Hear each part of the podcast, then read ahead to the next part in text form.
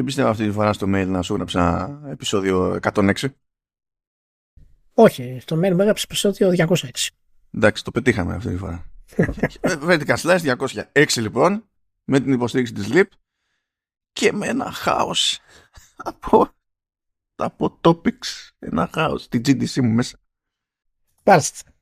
Γεια σας, γεια σας. Καλώς ήρθατε στο Vertical Slice 206 ε, συνέχεια του θρηλυκού πλέον αυτού podcast του οποίου κάνουμε και έχουμε πάρα πολλά και διάφορα και όμορφα και τα καλύτερα για να σας πούμε. Ε, έχω και να πω ότι ε, πριν προχωρήσουμε θα ξεκινήσω με ένα μήνυμα που έλαβα προσωπικό στο facebook το οποίο ε, είναι, είναι ένας φίλος ε, με το nickname Oxide Brain Burned. Α, ναι, είχα και εγώ μια ζήτηση τώρα, ναι. Ναι, ναι. Λοιπόν, ε, μου στέλνει μήνυμα και λέει Καλησπέρα, καλησπέρα, τι κάνεις, πώς είσαι; Η μέρα είναι σούπερ και είσαι ο καλύτερος. Αυτό, Ελία, θα ήθελα να το ηχογραφήσεις με το ίδιο στυλ και τόνο που κάνεις αγωγή στο Vertical Slice για να το βάλω, να το βάλω ξυπνητήρι να μου φτιάχνει τη μέρα. Πραγματικά έχω εθιστεί, σας γουστάρω full. Δεν θα πω πολλά. Θα συμφωνήσω με caps στο ότι είστε. Θα συμφωνήσει με caps αυτό που λέω εγώ. Στο ότι είστε οι καλύτεροι της Ευρώπης. Κόμμα. Οι καλύτεροι στον κόσμο. Λοιπόν, φίλε Oxide, να ξέρεις ότι όταν κατέβω Ελλάδα θα, θα κεράσω ποτό. Τόσο, τόσο καλά λόγια. Ε, δεν ξέρω πού είναι το παιδί. Μπορεί να είναι στη Δανία, ξέρω. Ε, οπότε να είσαι καλά. Ε, ευχαριστούμε πάρα πολύ για τη, για τη στήριξη το είδα και ε, εντάξει δεν χρειάζεται να πω ότι βέβαια χαρτολογώ εγώ όταν λέω οι καλύτεροι στον κόσμο κτλ. Έτσι προφανώς. Αλλά έχει πολύ πλάκα όταν ε, παίρνουμε τέτοιο feedback ε, προς τα πίσω. να είστε καλά. Δεν κατάλαβα. Εγώ είμαι της κυριολεξίας μόνο. Δεν, δεν αναγνωρίζω άλλα ναι. φαινόμενα. σωστό, σωστό. Σωστό. Ε, Έχω και μια επίσκεψη εδώ. Hello, Emric. Emric, can you say hi? Come. can you say hi? Hi, Hellas. Hi, Hellas. τάκ, τάκ. Α, το έχει, το έχει εβδομάδα, ε. Είναι τέτοιο. Ad hoc. Σημαίνουν πράγματα ad hoc. Γενικά, σε ό,τι επεισόδιο γράφω αυτή, αυτή την εβδομάδα, όλα ad hoc είναι. Καλή φάση. Και εδώ, να πω και εδώ στο Vertical και να το κλείσουμε πριν προχωρήσουμε ότι θα έκανα και μια μικρή ανακοίνωση στη σελίδα τους RetroX που συνεργαζόμουν. Ε, τη εκπομπή το Industry Resolve που κατά μέσο όρο ξεπέρασε τα χιλιάδες ε, έχει, πήγε καλά δηλαδή. Ε, θα διακοπεί στο, στους RetroX ε, για διάφορα εσωτερικά, όχι μεγάλες διαφορές με τα παιδιά, απλά ε, είπαμε να το καθυστερήσουμε λιγάκι, να το κόψουμε λιγάκι αυτό το συγκεκριμένο. Ε, και θα συνεχίσω να κάνω εκεί το, τα History Explain, τα οποία είναι τα, τα ιστορικά. Ε, τα παιδιά φυσικά συνεχίζουν Retro X να κάνουν τις εκπομπές τους με το Game Theory κάθε Κυριακή και ε, τους εύχομαι καλή συνέχεια να είναι, να είναι καλά και γιατί έχουν βοηθήσει πολύ αλλά ούτως ή άλλως θα τα ξαναπούμε και μέσα από το κανάλι εκεί. Και μετά από αυτό να πω ότι ε, ετοιμάζω μετά από πολλά τα τελευταία δύο-τρία χρόνια ο Μάνος το ξέρει αλλά το ξέρει και ο Νίκος από Κωνσταντίνου, γεια σου Νίκο. Ε, τα, να βγάλω τα 50 σημαντικότερα παιχνίδια όλων των εποχών. Και ε, ανακοινώνω ότι το έκανα, το κατάφερα ε, και μετά από τρία χρόνια προσπαθούσα να φτιάξω τα συστήματα, να δω πώς θα τα κάνω, μπλα μπλα μπλα και ιστορίε κτλ. Mm. Τελικά έχω φτάσει στο σημείο να το κάνω και θα γίνουν αυτά αυτή τη στιγμή μια σειρά εκπομπών στο, στο, στο PS Addict για maximum impact. Ε, θα με φιλοξενήσουν εκεί για την εκπομπή και θα έχω φυσικά και καλεσμένους ε, ανθρώπους οι οποίοι θα μιλήσουν για συγκεκριμένα παιχνίδια 15-20 ε, λεπτά για κάθε φορά ε, τη γνώμη τους. Ε, ο Μάνος τώρα μαθαίνει ότι θα είναι καλεσμένος. και έχω επιλέξει και τα παιχνίδια του Μάνου. Ταιριά, ε, ό,τι είπα, τι είπα για, για ad hoc, έτσι, ταιριάζει. Όλα είναι σαν, είναι σαν τη δουλειά που με έπαιξε σήμερα, που του λέγα του Ηλία πιο πριν. Παρασκευή μεσημέρι μαθαίνεις ότι έχεις deadline για Δευτέρα πρωί. Δεν υπάρχει κανένα πρόβλημα. Ναι. είναι έτσι, έτσι πάνε όλα. Random η φάση.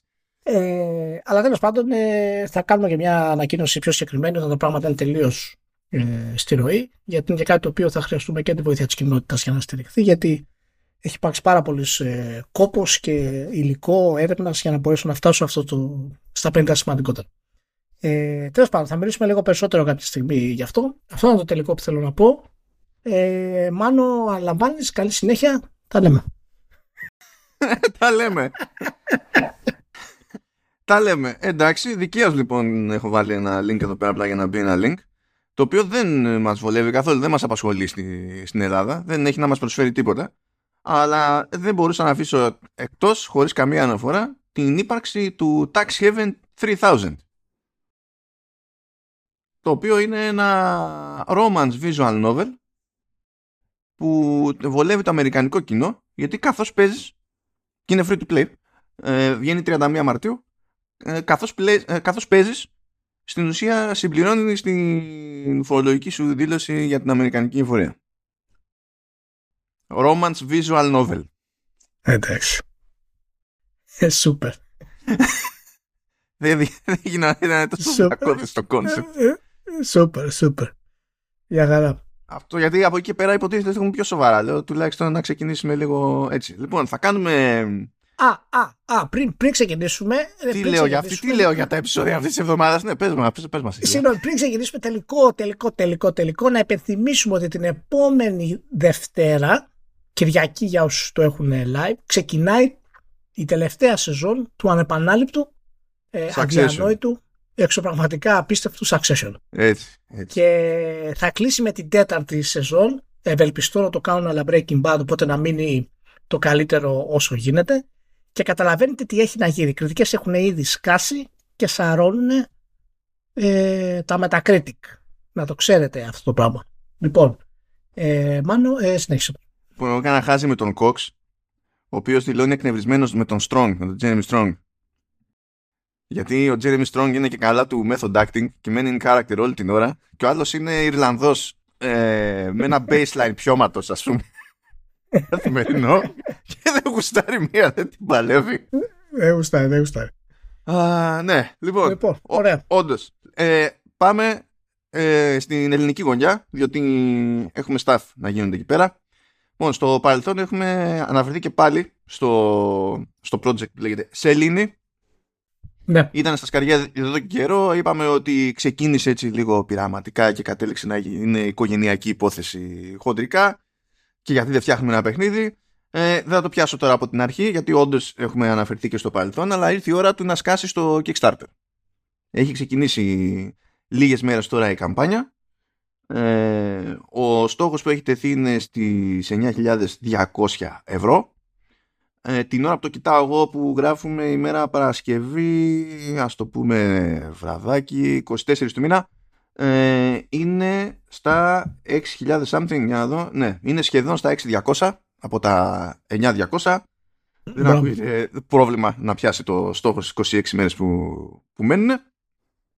Και στην ουσία είναι σαν να λέμε ότι πάμε περίπου για το final stretch χοντρικά στο παιχνίδι, έτσι, γιατί δεν είναι ότι περιμένουν το Kickstarter για να ξεκινήσει η δουλειά. Η δουλειά τρέχει εδώ και, και πολύ καιρό. Έτσι. Ναι, τρέχει χρόνια η δουλειά γιατί είναι... ξεκίνησε και από ένα άτομο, έτσι. Ναι, ναι, ναι. Ε, καλή επιτυχία λοιπόν και καλή συνέχεια. Ε, Επίσης, τι άλλο έχουμε; Σκάει κάτι άλλο ελληνικό που πήρε έτσι, ε, ημερομηνία κυκλοφορίας. Σκάει το, το Eresis.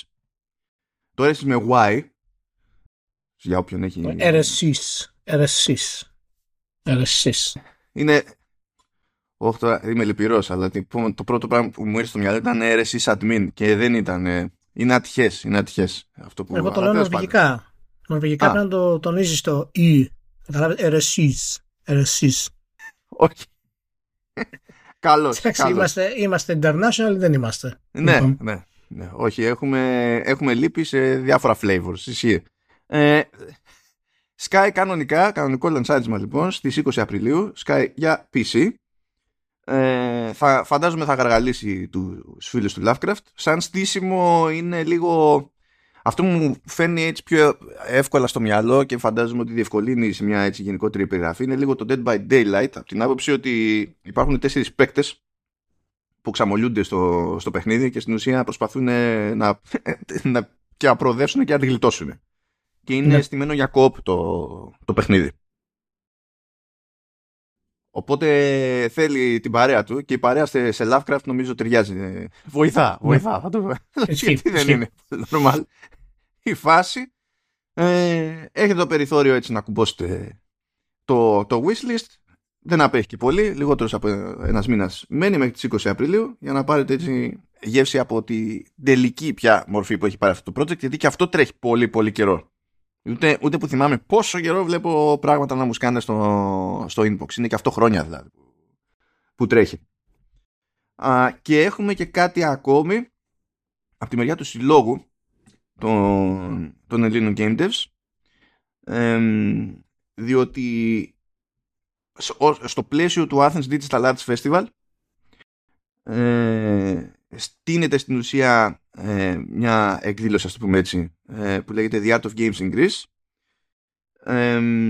και εκτός του ότι θα έχει παρουσία ο σύλλογος υπάρχουν και τρία ε, το, ας τα πούμε δεν είναι όλα διαγωνιστικά βασικά είναι δύο, δύο διαγωνιστικά και ένα workshop κάπως έτσι, έτσι.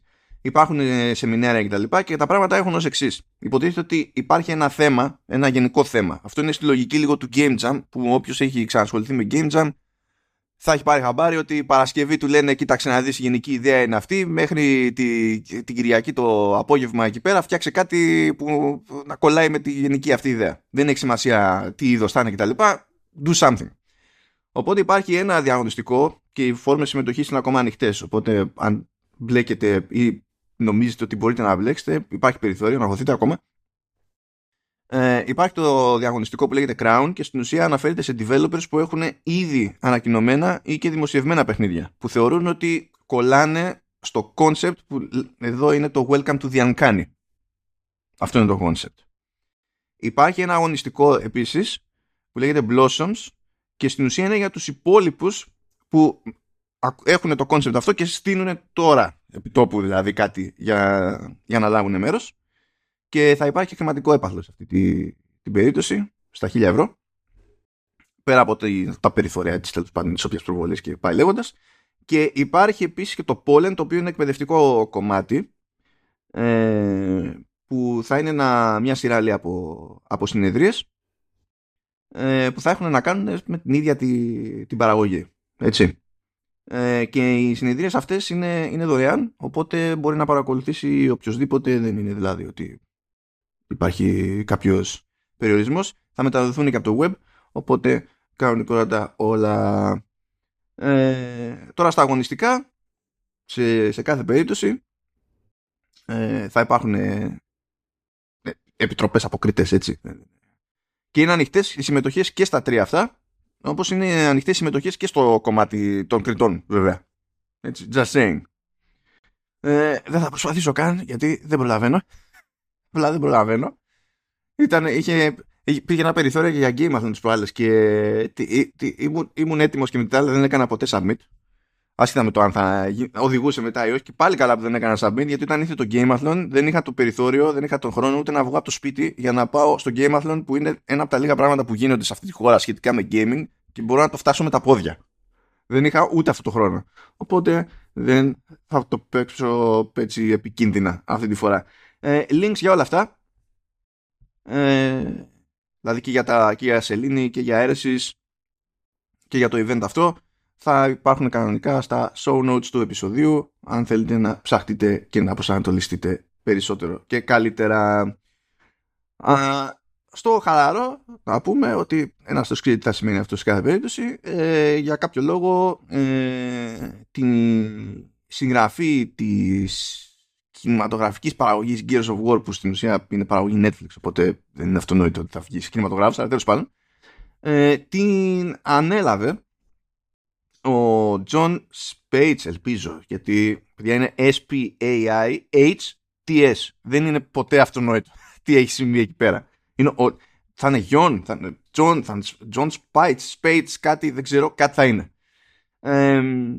θα αναλάβει τέλος πάντων ε, τη συγγραφή, φαντάζομαι όχι μόνος του.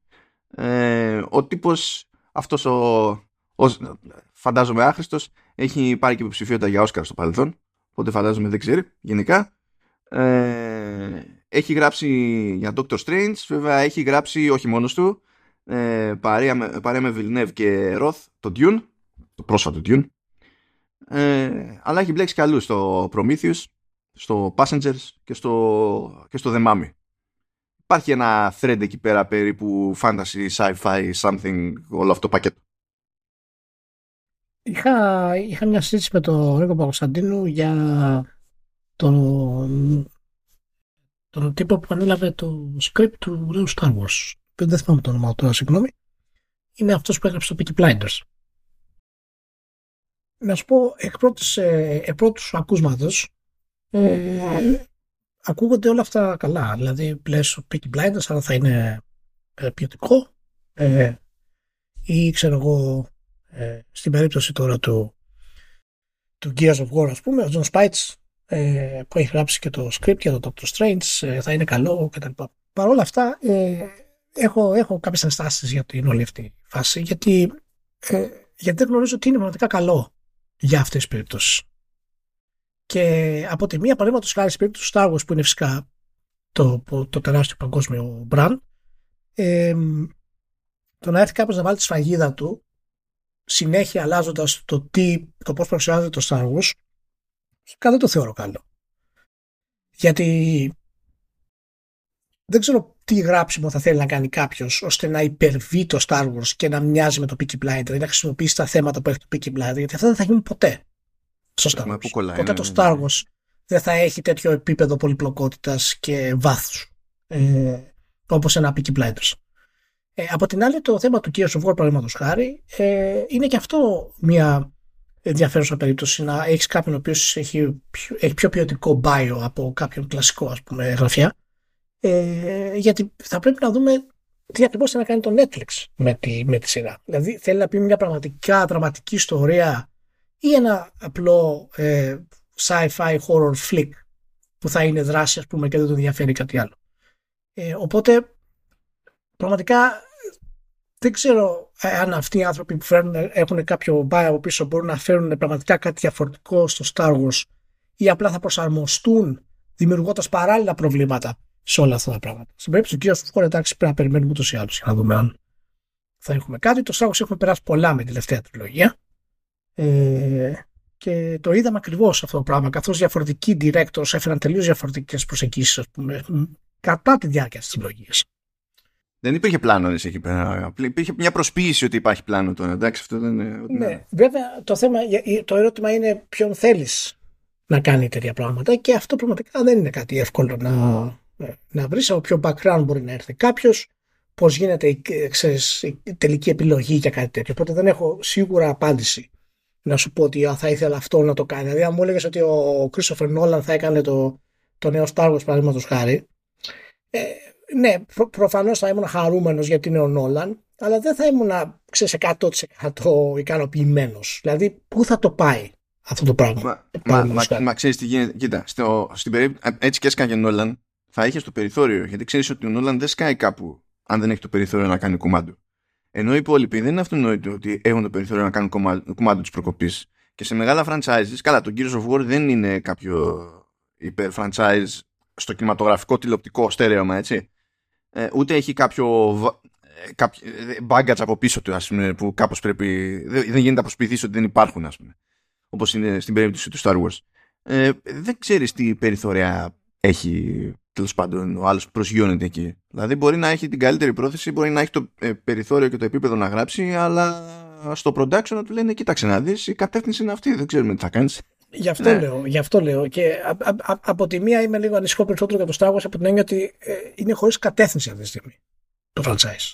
Προσπαθεί να βρει μια κατεύθυνση αυτή τη στιγμή. Οπότε είναι αυτός ο άνθρωπος κάποιος ο οποίος θα πει θα αφοσιώσω τα επόμενα 10 χρόνια της ζωής μου για να το κάνω ή θα γράψει μια ταινία, θα είναι ok και μετά θα φύγει και θα μπουν άλλοι δύο να την πατσάρουν. Δηλαδή, τέλος πάντων, όλα αυτά είναι λίγο έτσι σκέψεις, προχωράμε, δεν έχει κάτι ιδιαίτερο, ιδιαίτερα παραπάνω νομίζω. Λοιπόν, ε, ένα από τα πραγματάκια που ακούστηκαν τώρα εκεί στα προεόρτια του, του GDC ε, ήταν κάτι δηλώσεις του Spencer, Phil Spencer, για το ότι η Microsoft προ, προτίθεται να ετοιμάσει mobile game store τέλος πάντων ε, εννοώντας native. Να μπορεί δηλαδή κάποιος να ε, κατεβάσει ένα store ως εφαρμογή σε iOS και σε Android και από εκεί και πέρα να κάνει τα κουμάντα. Αυτή. Είναι από καιρό πρόθεση και επιθυμία και ελπίδα τέλος πάντων της Microsoft.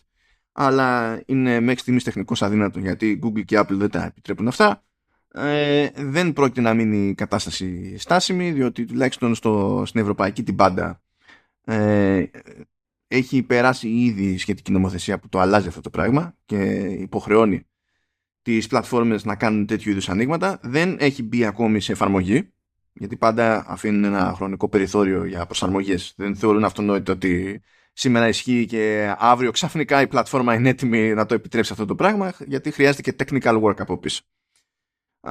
Σίγουρα η Microsoft το δουλεύει αυτό έτσι κι αλλιώς για πάνω ενδεχόμενο ε, από τότε που έβλεπε ότι κινείται προς τα εκεί η, κατεύθυνση, η κατάσταση και μπορεί να έχει μια ελπίδα και λέει ότι καλώς εγώ των πραγμάτων ε, ίσως και να, αφόσον ανοίξουν αυτά όντως, ε, ίσως να μπορεί να κάνει αυτό το βήμα και από το 2024 αλλά ακόμα κι αν δεν ας πούμε σε πρώτη φάση ή πάει παραπίσω αυτό και πάλι λέει είναι τουλάχιστον πολύ πιο εύκολη υπόθεση να πούμε ότι να, έχουμε ήδη εφαρμογές ε, Xbox, ε, έχουμε ήδη εφαρμογές Xbox Game Pass ξεχωριστές, για ποιο λόγο δεν είμαι σίγουρος. Ε, και θα μπορέσουμε τέλος πάντων να βάλουμε εκεί πέρα hooks για να κάνουμε, ε, να κάνουμε συναλλαγές και να μπορούμε και να πουλάμε παιχνίδια αλλά και να δίνουμε πρόσβαση σε cloud gaming και τα λοιπά. Ε, αυτό μου θύμισε κάτι από τα περίεργα τέλος πάντων στις εφαρμογές αυτές. Είναι ότι ε, η εφαρμογή του PlayStation στις πλατφόρμες αυτές επιτρέπει την αγορά παιχνιδιών. Ενώ ε, του Xbox δεν επιτρέπει. Παλιότερα το, ε, την επέτρεπε. Ε, εδώ και πολύ καιρό δεν την επιτρέπει και συνδέεται αυτό με μια σχετική κόντρα που παίζει με την Apple η οποία δεν είναι ας πούμε εμένει, έχουν διατηρήσει την ευγένεια Δηλαδή παίζει γκρίνια, αλλά δεν είναι ρε παιδί μου τύπου epic. Η Apple είναι ο σατανάς κτλ. Κρατάνε ένα επίπεδο μεταξύ τους, ας το πούμε κάπως έτσι. Και αναρωτιόμουν γιατί την έχει σκαπουλάρει η Sony και δεν την έχει σκαπουλάρει η Microsoft και δεν είχα αφιερώσει έτσι πολύ φαιά ουσία στο να καταλήξω αλλά μου κάνει κλικ τώρα διαβάζοντας γι' αυτό τώρα τελευταία. Διότι το, το ζήτημα, το, το ζόρι που τραβάει τέλος πάντων η, η Microsoft και από την πάντα της η Apple είναι το cloud gaming στην όλη υπόθεση. Διότι από την πλευρά του PlayStation App κάνεις μια αγορά σε software, για software που δεν τρέχει στην πλατφόρμα της Apple. Και σε αυτή την περίπτωση θεωρείται εξωτερικό προϊόν και δεν κρατάει προμήθεια. Οπότε δεν έχει πρόβλημα η Sony να πουλήσει. Δεν χρειάζεται να δώσει τίποτα στην Apple για να κάνει αυτή την αγορά πολισία. Ούτε καν να χρησιμοποιήσει τα δικά της συστήματα πληρωμών και τα λοιπά τίποτα καθόλου. Ενώ η Microsoft υποτίθεται ότι θέλει όχι απλά να σου πουλήσει ένα παιχνίδι, αλλά εφόσον τρέχει αυτό ε, μέσω cloud, εφόσον είσαι και συνδρομητής Game Pass Ultimate, να μπορείς από ένα σημείο τέλος πάντων να έχεις πρόσβαση. Και ως προς αυτό έχει, έχει φάει έτσι κι αλλιώς άκυρα. Αυτά είναι γνωστό δηλαδή ότι έχει φάει άκυρα σε αυτό το σημείο από την Apple, γιατί λέει ότι εγώ δεν έχω πρόβλημα να κάνεις streaming, αλλά εσύ θες να τα κάνεις όλα από μία εφαρμογή. Ε, και εγώ δεν γουστάρω έτσι. Θέλω να φτιάξεις εφαρμογή και ας τρέχει μετά το cloud version του παιχνιδιού, να φτιάξει εφαρμογή για κάθε παιχνίδι που θα υποστηρίζεται ξεχωριστά. ώστε να περνάει certification το παιχνίδι, να παίρνει σημάνσεις ηλικιακές κτλ. Το παιχνίδι συγκεκριμένα με βάση το περιεχόμενό του κτλ. Όπως είναι και οι υπόλοιπες εφαρμογές. Να ακολουθήσει, να ακολουθήσει τη πολιτική που έχει το App Store. Αυτό είναι το, Πρέπει να περάσει δηλαδή αυτή τη διαδικασία από το απλά να έχει μια, ένα streaming service να φιλοξενείται σε ένα App Store. Αυτό είναι που δεν θέλει η Apple φυσικά. Δεν, το, δεν έχει μπει στη διαδικασία η Microsoft. Σου λέει θα κάνω μέχρι νεοτέρα ό,τι γίνεται μέσω, από, μέσω browser. Όπου εκεί πέρα τα πράγματα είναι πιο δύσκολα. Με τον καιρό βελτιώνονται βέβαια. Ε, καθώς βελτιώνεται ο, ο mobile safari τέλος πάντων που είναι αυτό που νοιάζει τη Microsoft σε αυτή την περίπτωση. Αλλά τέλος πάντων είναι ένα περίπλοκο εκεί πράγμα που στάνταρ θα οδηγήσει κάπου ε, και είναι ένα από τα πράγματα που προτάσει και η Microsoft γενικά ε, στο θέμα με την Activision Blizzard και πάει λέγοντας. Και νομίζω αυτό είναι ο κατάλληλο, η κατάλληλη στιγμή να το κολλήσουμε και με, τα, με τις εξελίξεις εκεί πέρα και να γελάσουμε λίγο. Διότι, εντάξει, μπορείτε να θεωρείτε ότι πέρασε η εξαγορά πλέον. Ε, όλες οι εξελίξεις των τελευταίων ημερών ήταν υπέρ της Microsoft. Ε, πρώτον, μια ξέμπαρκη αγωγή που είχε ξεκινήσει από κάτι gamers στη, στην Αμερική έφαγε άκυρο δεν ε, έφαγε πλή, πλήρως άκυρο γιατί έχει δοθεί ένα χρονικό περιθώριο να διασκευάσουν τέλος πάντων την προσέγγιση τους κτλ. Αλλά πήρε θέση η έδρα λέγοντας ότι με αυτά που μου λέτε δεν βλέπω να δημιουργείται κάποιο πρόβλημα σε θέμα ανταγωνισμού. Οπότε ξέρω εγώ, άμα θέλετε να το πάτε από κάποια άλλη, κάποιο άλλο angle, do your thing. Έχετε, σας δίνω μια διορία χ. Αλλά για το ανταγωνιστικό της υπόθεσης δεν το πολύ κόβω. Ε, όχι ότι κρεμόταν κάτι σημαντικά από εκείνη τη φάση, απλά ήταν άλλη μια ενόχληση στην όλη ιστορία. Αυτό είναι το πιο light. Ε, ε, ε, είχαμε κάτι δηλώσεις της Microsoft, διότι αφού εκφράστηκαν διάφορες ανησυχίες τελευταία φορά από το CMA και από τη Sony, είπε η Microsoft ότι κοιτάξτε να δείτε, προφανώς λέει άμα βγάζουμε το Call of Duty στο PlayStation θα κοιτάζουμε λέει να είναι optimized. Λέει δεν καταλαβαίνω γιατί η Sony δεν πιστεύει ότι δεν θα είναι optimized. Δηλαδή, να money money, ας πούμε, ξέρω εγώ, θα βάζουμε όπως και τώρα λέει υποστήριξη DualSense. Γιατί να μην το βάλουμε; Και ως προς αυτό λέει το PlayStation είναι καλύτερο λέει από εμάς. Μα, μα είναι αναγκασμένοι να το πούνε αυτό από τη στιγμή που η Sony είπε ότι θα έχουν έκδοση του Call of Duty η οποία δεν θα τρέχει καλά επίτηδες. Δηλαδή είναι, είναι, είναι, είναι μία ή άλλη τώρα. Είναι μία χαζή δήλωση με απάντηση χαζή δήλωση και το ίδιο πράγμα. Ναι, και περνάμε έτσι ωραία. Το άλλο που είπε η Microsoft, ε, που αυτό ήταν, αυτό, αυτό, αυτό το απίλαυσε. Ε, επειδή η Sony ισχυρίζεται ότι είναι αναντικατάστατο το Call of Duty και δεν έχει σημασία ε, πόσα χρόνια ακόμα θα είναι στο PlayStation και και και και, και η Microsoft λέει ότι ε, πιστεύουμε ότι 10 χρόνια φτάνουν στη Sony αν θέλει να αναπτύξει ανταγωνιστικό, ανταγωνισμό του Call of Duty λέει. Πιστεύουμε ότι μπορεί να το κάνει. Αλλά τώρα, Τώρα, τώρα τους τρολάρουν, έχουν φτάσει να τρολάρουν τώρα, έτσι. Δηλαδή, έχει φτάσει να τρολάρουν. Εντάξει, μα να σου πω κάτι, έχει... Είμαστε στο σημείο που κάθε πλέον είναι πολύ ελάχιστα τα σοβαρά επιχειρήματα που μπορούν να έχουν οι δύο εταιρείες. Έχουμε φτάσει στο σημείο πλέον της κατηνιά και της τρολιάς. Δεν υπάρχει άλλη εξήγηση δηλαδή, σε αυτό το πράγμα. Και αυτό είναι και ο λόγος που. Ε, χαρτολογώντας το λέω βέβαια, ότι ξέρεις, βαρέθηκαν όλοι, ας περάσει η εξαγορά. Αυτό είναι στο τέλος. Δηλαδή τε, τελειώσαμε αυτή τη στιγμή, είμαστε OK. Να τη θυμάστε όμως αυτή τη δήλωση, γιατί θα έρθει μια μέρα των ημερών που θα, θα γίνει αποκλειστικό το Call of Duty.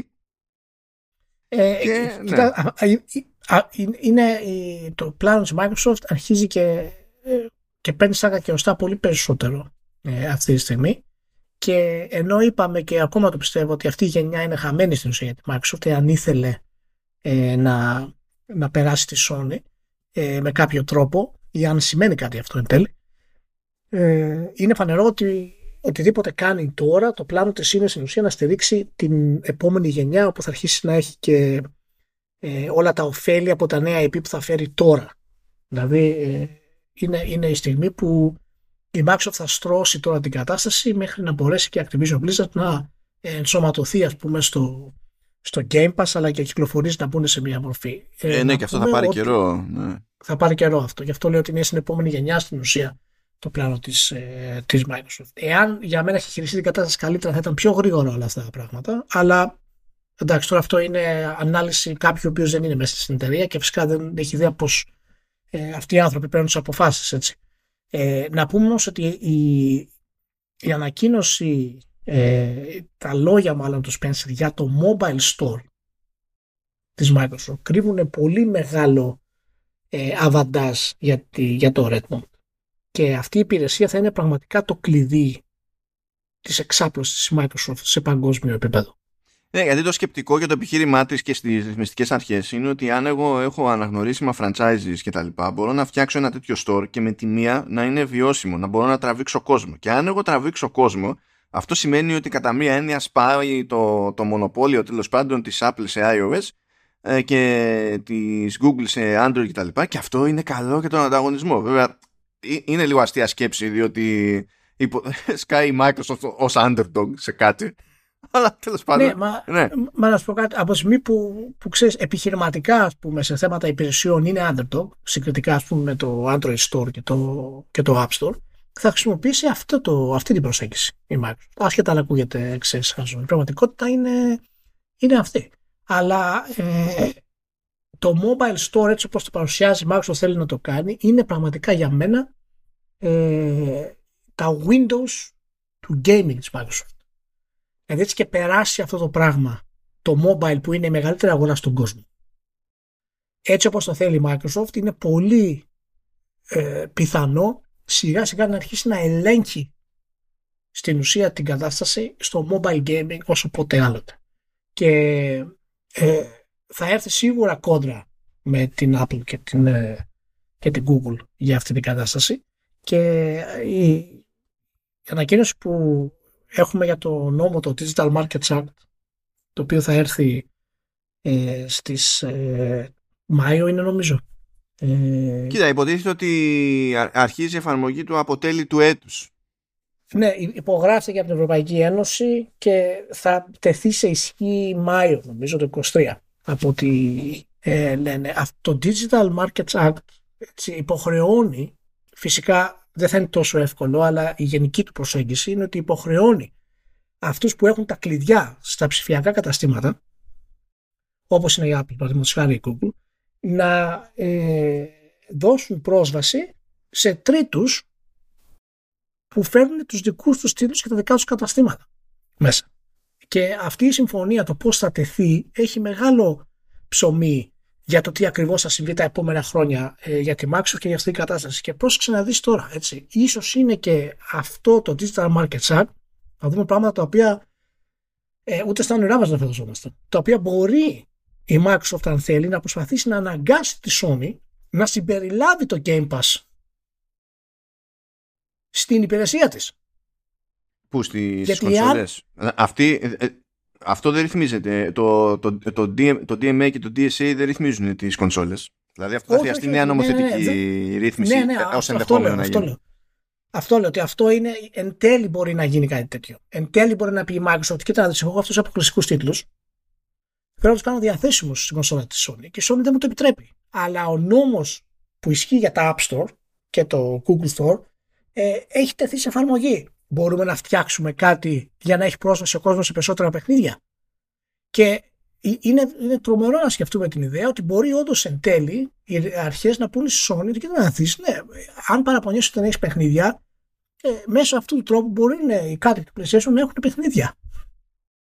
Καλά, αυτό μόνο, μόνο για να γίνει αυτό θέλει 10 χρόνια μπροστά του για να γίνει αυτό. Ε, ναι, ναι, δεν το Σε πρακτικό επίπεδο δηλαδή. Έτσι. Μα γι' αυτό ε, εγώ, εγώ πιστεύω ότι το, το επόμενο στάδιο της Microsoft εν τέλει ε, θα είναι, ε, στην επόμενη γενιά θα είναι αυτό. Θα είναι να χτυπήσει το Game Pass στην ουσία σε όλες τις υπηρεσίες ε, online. Θα έχει πολύ πλάκα πώς θα γίνουν νομοθετικά όλα αυτά γιατί είναι, είναι νέα χώρα που λέμε μάλλον έτσι. Όλα αυτά. Και, και είναι και λίγο, κάποια πράγματα είναι και ρευστά. Δηλαδή υποτίθεται ότι αυτές οι νομοθεσίες βασίζονται στο, σε, σε, με ένα κάποιον ορισμό ε, για το ποιος υποτίθεται ότι έχει δεσπόζουσα θέση. Ναι, ναι. Και θα μπαίνουν κάποια κριτήρια. Και με βάση τα κριτήρια νομίζω θα γίνεται ανανέωση μία φορά το εξάμεινο, μία φορά το χρόνο, θα χαρακτηρίζονται ή θα αποχαρακτηρίζονται εταιρείες. Αυτό σημαίνει δηλαδή ότι ε, με εντός αγωγικών κακό χειρισμό μπορεί να καταλήξει και η Microsoft αν τα παραπάει καλά να είναι η ρυθμιζόμενη. Ενώ σε ναι. αυτή την περίπτωση δεν είναι η ρυθμιζόμενη, είναι η εταιρεία που θα, που θα διευκολυνθεί από αυτή τη, την ιστορία. Είναι, είναι λίγο περίεργο να δούμε δηλαδή πώς θα είναι στην πράξη όλο αυτό το πράγμα, γιατί θα, θα ε, γίνει νόμος το Μάιο, αλλά τότε είναι που θα ξεκινήσει η διαδικασία αξιολόγησης των λεγόμενων gatekeepers. Και εκεί θα πέσει σφαγή. Έχουν να βγάλουν δικηγόροι πολλά λεφτά πάλι. Είναι, είναι στο ντεράκι. Θα δούμε. Θα, θα έχει γούστο. Αλλά τώρα πια, πια Windows το gaming. Πια Windows το gaming. Τίποτα. Θα πεις, θα, απλά, απλά θα πεις σε όλους ε, Candy Crush και θα τελειώσουν όλα. Τέλος, τέλος. Από, από, από ποια γιαγιά, γιαγιά τέλος πάντων, θα, θα πας και θα καβατζώσεις το Candy Crush. Δηλαδή πραγματικά, η, πραγματικά, η πιο, πραγματικά εάν είναι η πιο ενδιαφέρουσα γενιά στην ιστορία της βιομηχανίας αν εξαιρέσουμε ας πούμε την κόντρα μεταξύ της Nintendo και της Sega Και είναι, είναι στα ίδια επίπεδα. Δηλαδή το τι γίνεται είναι, είναι τρομερό. Είναι τρομερό. Και όλα αυτά πριν στην ουσία ξεκινήσει η παραγωγή και κυκλοφορίες της Sony στη νέα γενιά οι αποκλειστικές, πριν κυκλοφορήσει το Switch 2, το οποίο θα είναι η κονσόλα με μεγαλύτερες πωλήσεις όλων των εποχών σε χρόνο ρεκόρ. Ε, δηλαδή γίνεται, γίνονται απίστευτα πράγματα, παιδιά. Απίστευτα πράγματα αυτή τη γενιά. Πάμε. Λοιπόν, ε, επειδή είπαμε ότι μπορεί να θεωρείται αυτονόητο ότι έχει περάσει η φάση, λοιπόν έβγαλε τέτοιο, πήρε νέα θέση το βρετανικό CMA, ε, διότι ε, εγώ πιστεύω ότι δεν θέλουν να χάσουν ούτε μισή ευκαιρία να μας θυμίσουν ότι είναι κλόουν. Λοιπόν, ε, Φεβρουάριο έλεγε τα χειρότερα για την κλόουν, εξαγορά κλόουν, Clone Wars ή κλόουν τσίρκο. Όχι, κλόουν τσίρκο. Κλόουν τσίρκο. Α, κλόουν τσίρκο, OK. ναι, ναι, ναι. Δεν μπορώ να πω κλόουν από Clone Wars γιατί τώρα ξεκινά μια ολόκληρη αλυσίδα. Έτυχε να δω καταναγκαστικά το, το The Book of Boba Fett τις τελευταίες μέρες. Αισθάνθηκα ότι, είναι, ότι τελικά ήταν λίγο αδικημένο, αλλά τέλος είναι πάντων... Είναι κακό, αυτό λένε. Ε, ή, δεν, ή, έτσι και έτσι. Δεν, δεν είναι τόσο κακό. Είναι, δηλαδή, ισχύει ότι από ένα σημείο και έπειτα είναι, ε, είναι Mandalorian και τυχαίνει να είναι και ο Boba Fett μέσα. Αλλά όντως το πρώτο του μισό, το πρώτο του μισό είναι, είναι, αδύναμο για ηλίθιους λόγους. Έτσι, είναι, είναι δημιουργική αποτυχία στο, στο πρώτο μισό. Μετά θυμούνται όμως πώς γίνεται σωστά και κάτι. Αλλά τέλος πάντων. Anyway, άλλη συζήτηση αυτή. Δεν βαριέσαι. Ε, λοιπόν, CMA. Ε, είχε, το Φεβρουάριο λέγεται τα χειρότερα. Είναι, θα δημιουργηθεί ανταγωνιστικό πρόβλημα, δεν είναι δουλειά αυτή και όχ και, ε, και αχ και βάχ και ιστορίες. Τώρα λέει, ε, έχουμε new evidence, a significant amount of new evidence λέει. Οπότε αλλάζει τη θέση του το, το CMA και φτάσαμε λέει σε ένα νέο συμπέρασμα βάσει του οποίου θεωρούμε ότι η συναλλαγή αυτή δεν θα έχει κάποια έτσι ουσιαστική επίπτωση λέει, στον ανταγωνισμό ε, στην αγορά των κονσόλων στο Ηνωμένο Βασίλειο. Θέλω να σας θυμίσω ότι αυτό πηγαίνει με δεδομένη τη θεωρία του CMA ότι η αγορά των κονσόλων είναι Sony Microsoft και όχι Sony Microsoft Nintendo. Δηλαδή, στο πλαίσιο που το ορίζει, είναι πιο πιθανό να υπάρχει πρόβλημα ανταγωνισμού. Στο πλαίσιο που το ορίζει το ίδιο το CMA το οποίο πλαίσιο είναι ηλίθιο. Σε αυτό το πλαίσιο λοιπόν καταφέρνει και πηγαίνει κόντρα στην ίδια της λογική σύμφωνα λέει με new evidence. Ε, ξέρεις ποια είναι τα new evidence Ηλία; Είναι λέει η ιδέα ότι σε περίπτωση που γίνει αποκλειστικό το Call of Duty ε, αυτό δεν θα έβγαζε νόημα οικονομικά γιατί θα χαθεί πάρα πολλές τζίρος που θα γινόταν με το Call of Duty σε όλες τις πλατφόρμες. Ένα από τα πρώτα πράγματα που είπε από την αρχή δηλαδή η Microsoft ως επιχείρημα είναι significant new evidence για το CMA. Γι' αυτό λέω clone. Είναι, είναι, είναι απλά clone. Και φυσικά είναι extra clone διότι το ότι θα έχει φύρα στο τζίρο δεν σημαίνει αυτόματα ότι αυτό είναι ένα ρίσκο που δεν ενδιαφέρεται να πάρει ένας platform holder. Δηλαδή δεν υπάρχει καμία λογική. Τι, τι είναι το extra clone? Extra clone. Είναι New Clone Plus, ρε. Ηλία. Extra clone, τι είναι μάλλον το extra clone. Ε, ναι, είναι κρατάς το επίπεδο γελιότητας που είχες πριν και ξεκινάς το παιχνίδι από την αρχή. με νέο baseline.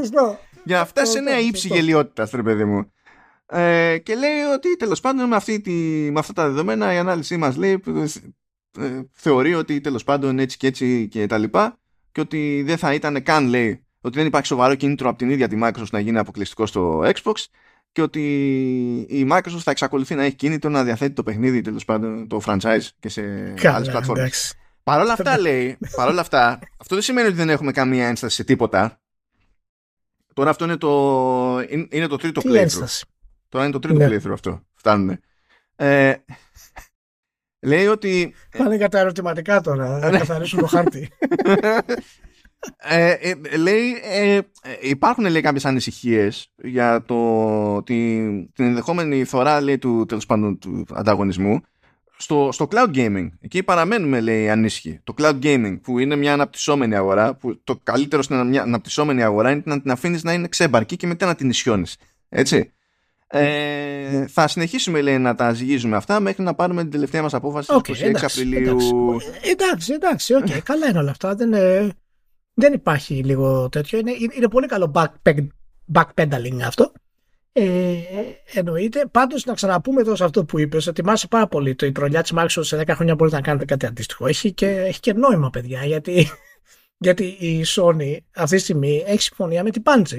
Και η Bungie είχε δεκαετή συμφωνία με την Activision για να βγάλει τον Destiny. Σε 10 χρόνια λοιπόν μπορεί να βγάλεις ένα Destiny; Έτσι Άρα κατάλαβες, ακόμα και να τους ε, φέρουν μπροστά και να σου πούνε πώς το ξέρετε αυτό, έχουν επιχειρήματα για να το, για να το θέσουν. Ήταν εξαιρετική, εξαιρετική ατάκα. Εντάξει, κοιτάξτε, και το CMA είχαμε πει από την αρχή ότι θα στραφεί υπέρ της Sony και ε, επειδή το τράβηξε πάρα πολύ ε, η Microsoft και η Sony δεν είχε στην ουσία επιχειρήματα για την όλη διαδικασία. Ε, αναγκαστικά έχει αρχίσει και γυρίζει για να μην εκτεθεί ανεπανόρθωτα. Έτσι. Και να πούμε και κάτι άλλο τώρα συνολικό σε αυτό το πράγμα. Ότι όταν μια εταιρεία επίπεδου Microsoft που είναι ένας major player ας πούμε στα video games έτσι, αποφασίζει να φτιάξει μια υπηρεσία η οποία δεν έχει ξαναγίνει και να δημιουργήσει ένα business strategy το οποίο να έχει τα Triple H παιχνίδια μέσα day one και ο μεγάλος της αντίπαλος, η Sony, κάνει το ακριβώς ανάποδο, δηλαδή αυξάνει τις τιμές των AAA και δεν τα βάζει μέσα στην υπηρεσία της day one, σημαίνει ότι έχουμε μια πολύ μεγάλη κόντρα στρατηγικής αυτή τη στιγμή. Και αυτό είναι που έχω ξαναπεί ότι ζούμε ένα shift αυτή τη στιγμή στη, στη βιομηχανία. Αυτό αν μη τι άλλο είναι, είναι ένδειξη έως και απόδειξη πουσιώδους ανταγωνισμού. Ναι. Ή και ακριβώς έρχονται δύο εταιρείες και κοντράρονται και πολλές φορές το μεγάλο ή το τυχερό ψάρι τρώει το μικρό. Παιδιά, οι κινήσεις της Microsoft σίγουρα πρέπει να τεθούν υπό μικροσκόπιο για την εξαγορά. Αυτό δεν, αυτό δεν λέμε όχι. Είναι μια τεράστια εξαγορά. Αλλά είναι ίσως η εποχή όπου έχουμε πραγματικά ένα shift. Και να θυμηθούμε τι είχε γίνει με τη Sony, όπου η Sony όταν είχε βγάλει το PlayStation, αυτό που έκανε στην ουσία ήταν να χρησιμοποιήσει την τεχνολογία η οποία είχε και δεν είχε κανένας άλλος εκείνη τη στιγμή για να τραβήξει στην ουσία ε, πάρα πολλούς developers και publishers στην κονσόλα της. Χρησιμοποίησε δηλαδή μια σειρά συμφωνιών και την τεχνολογία της για να χτίσει το brand.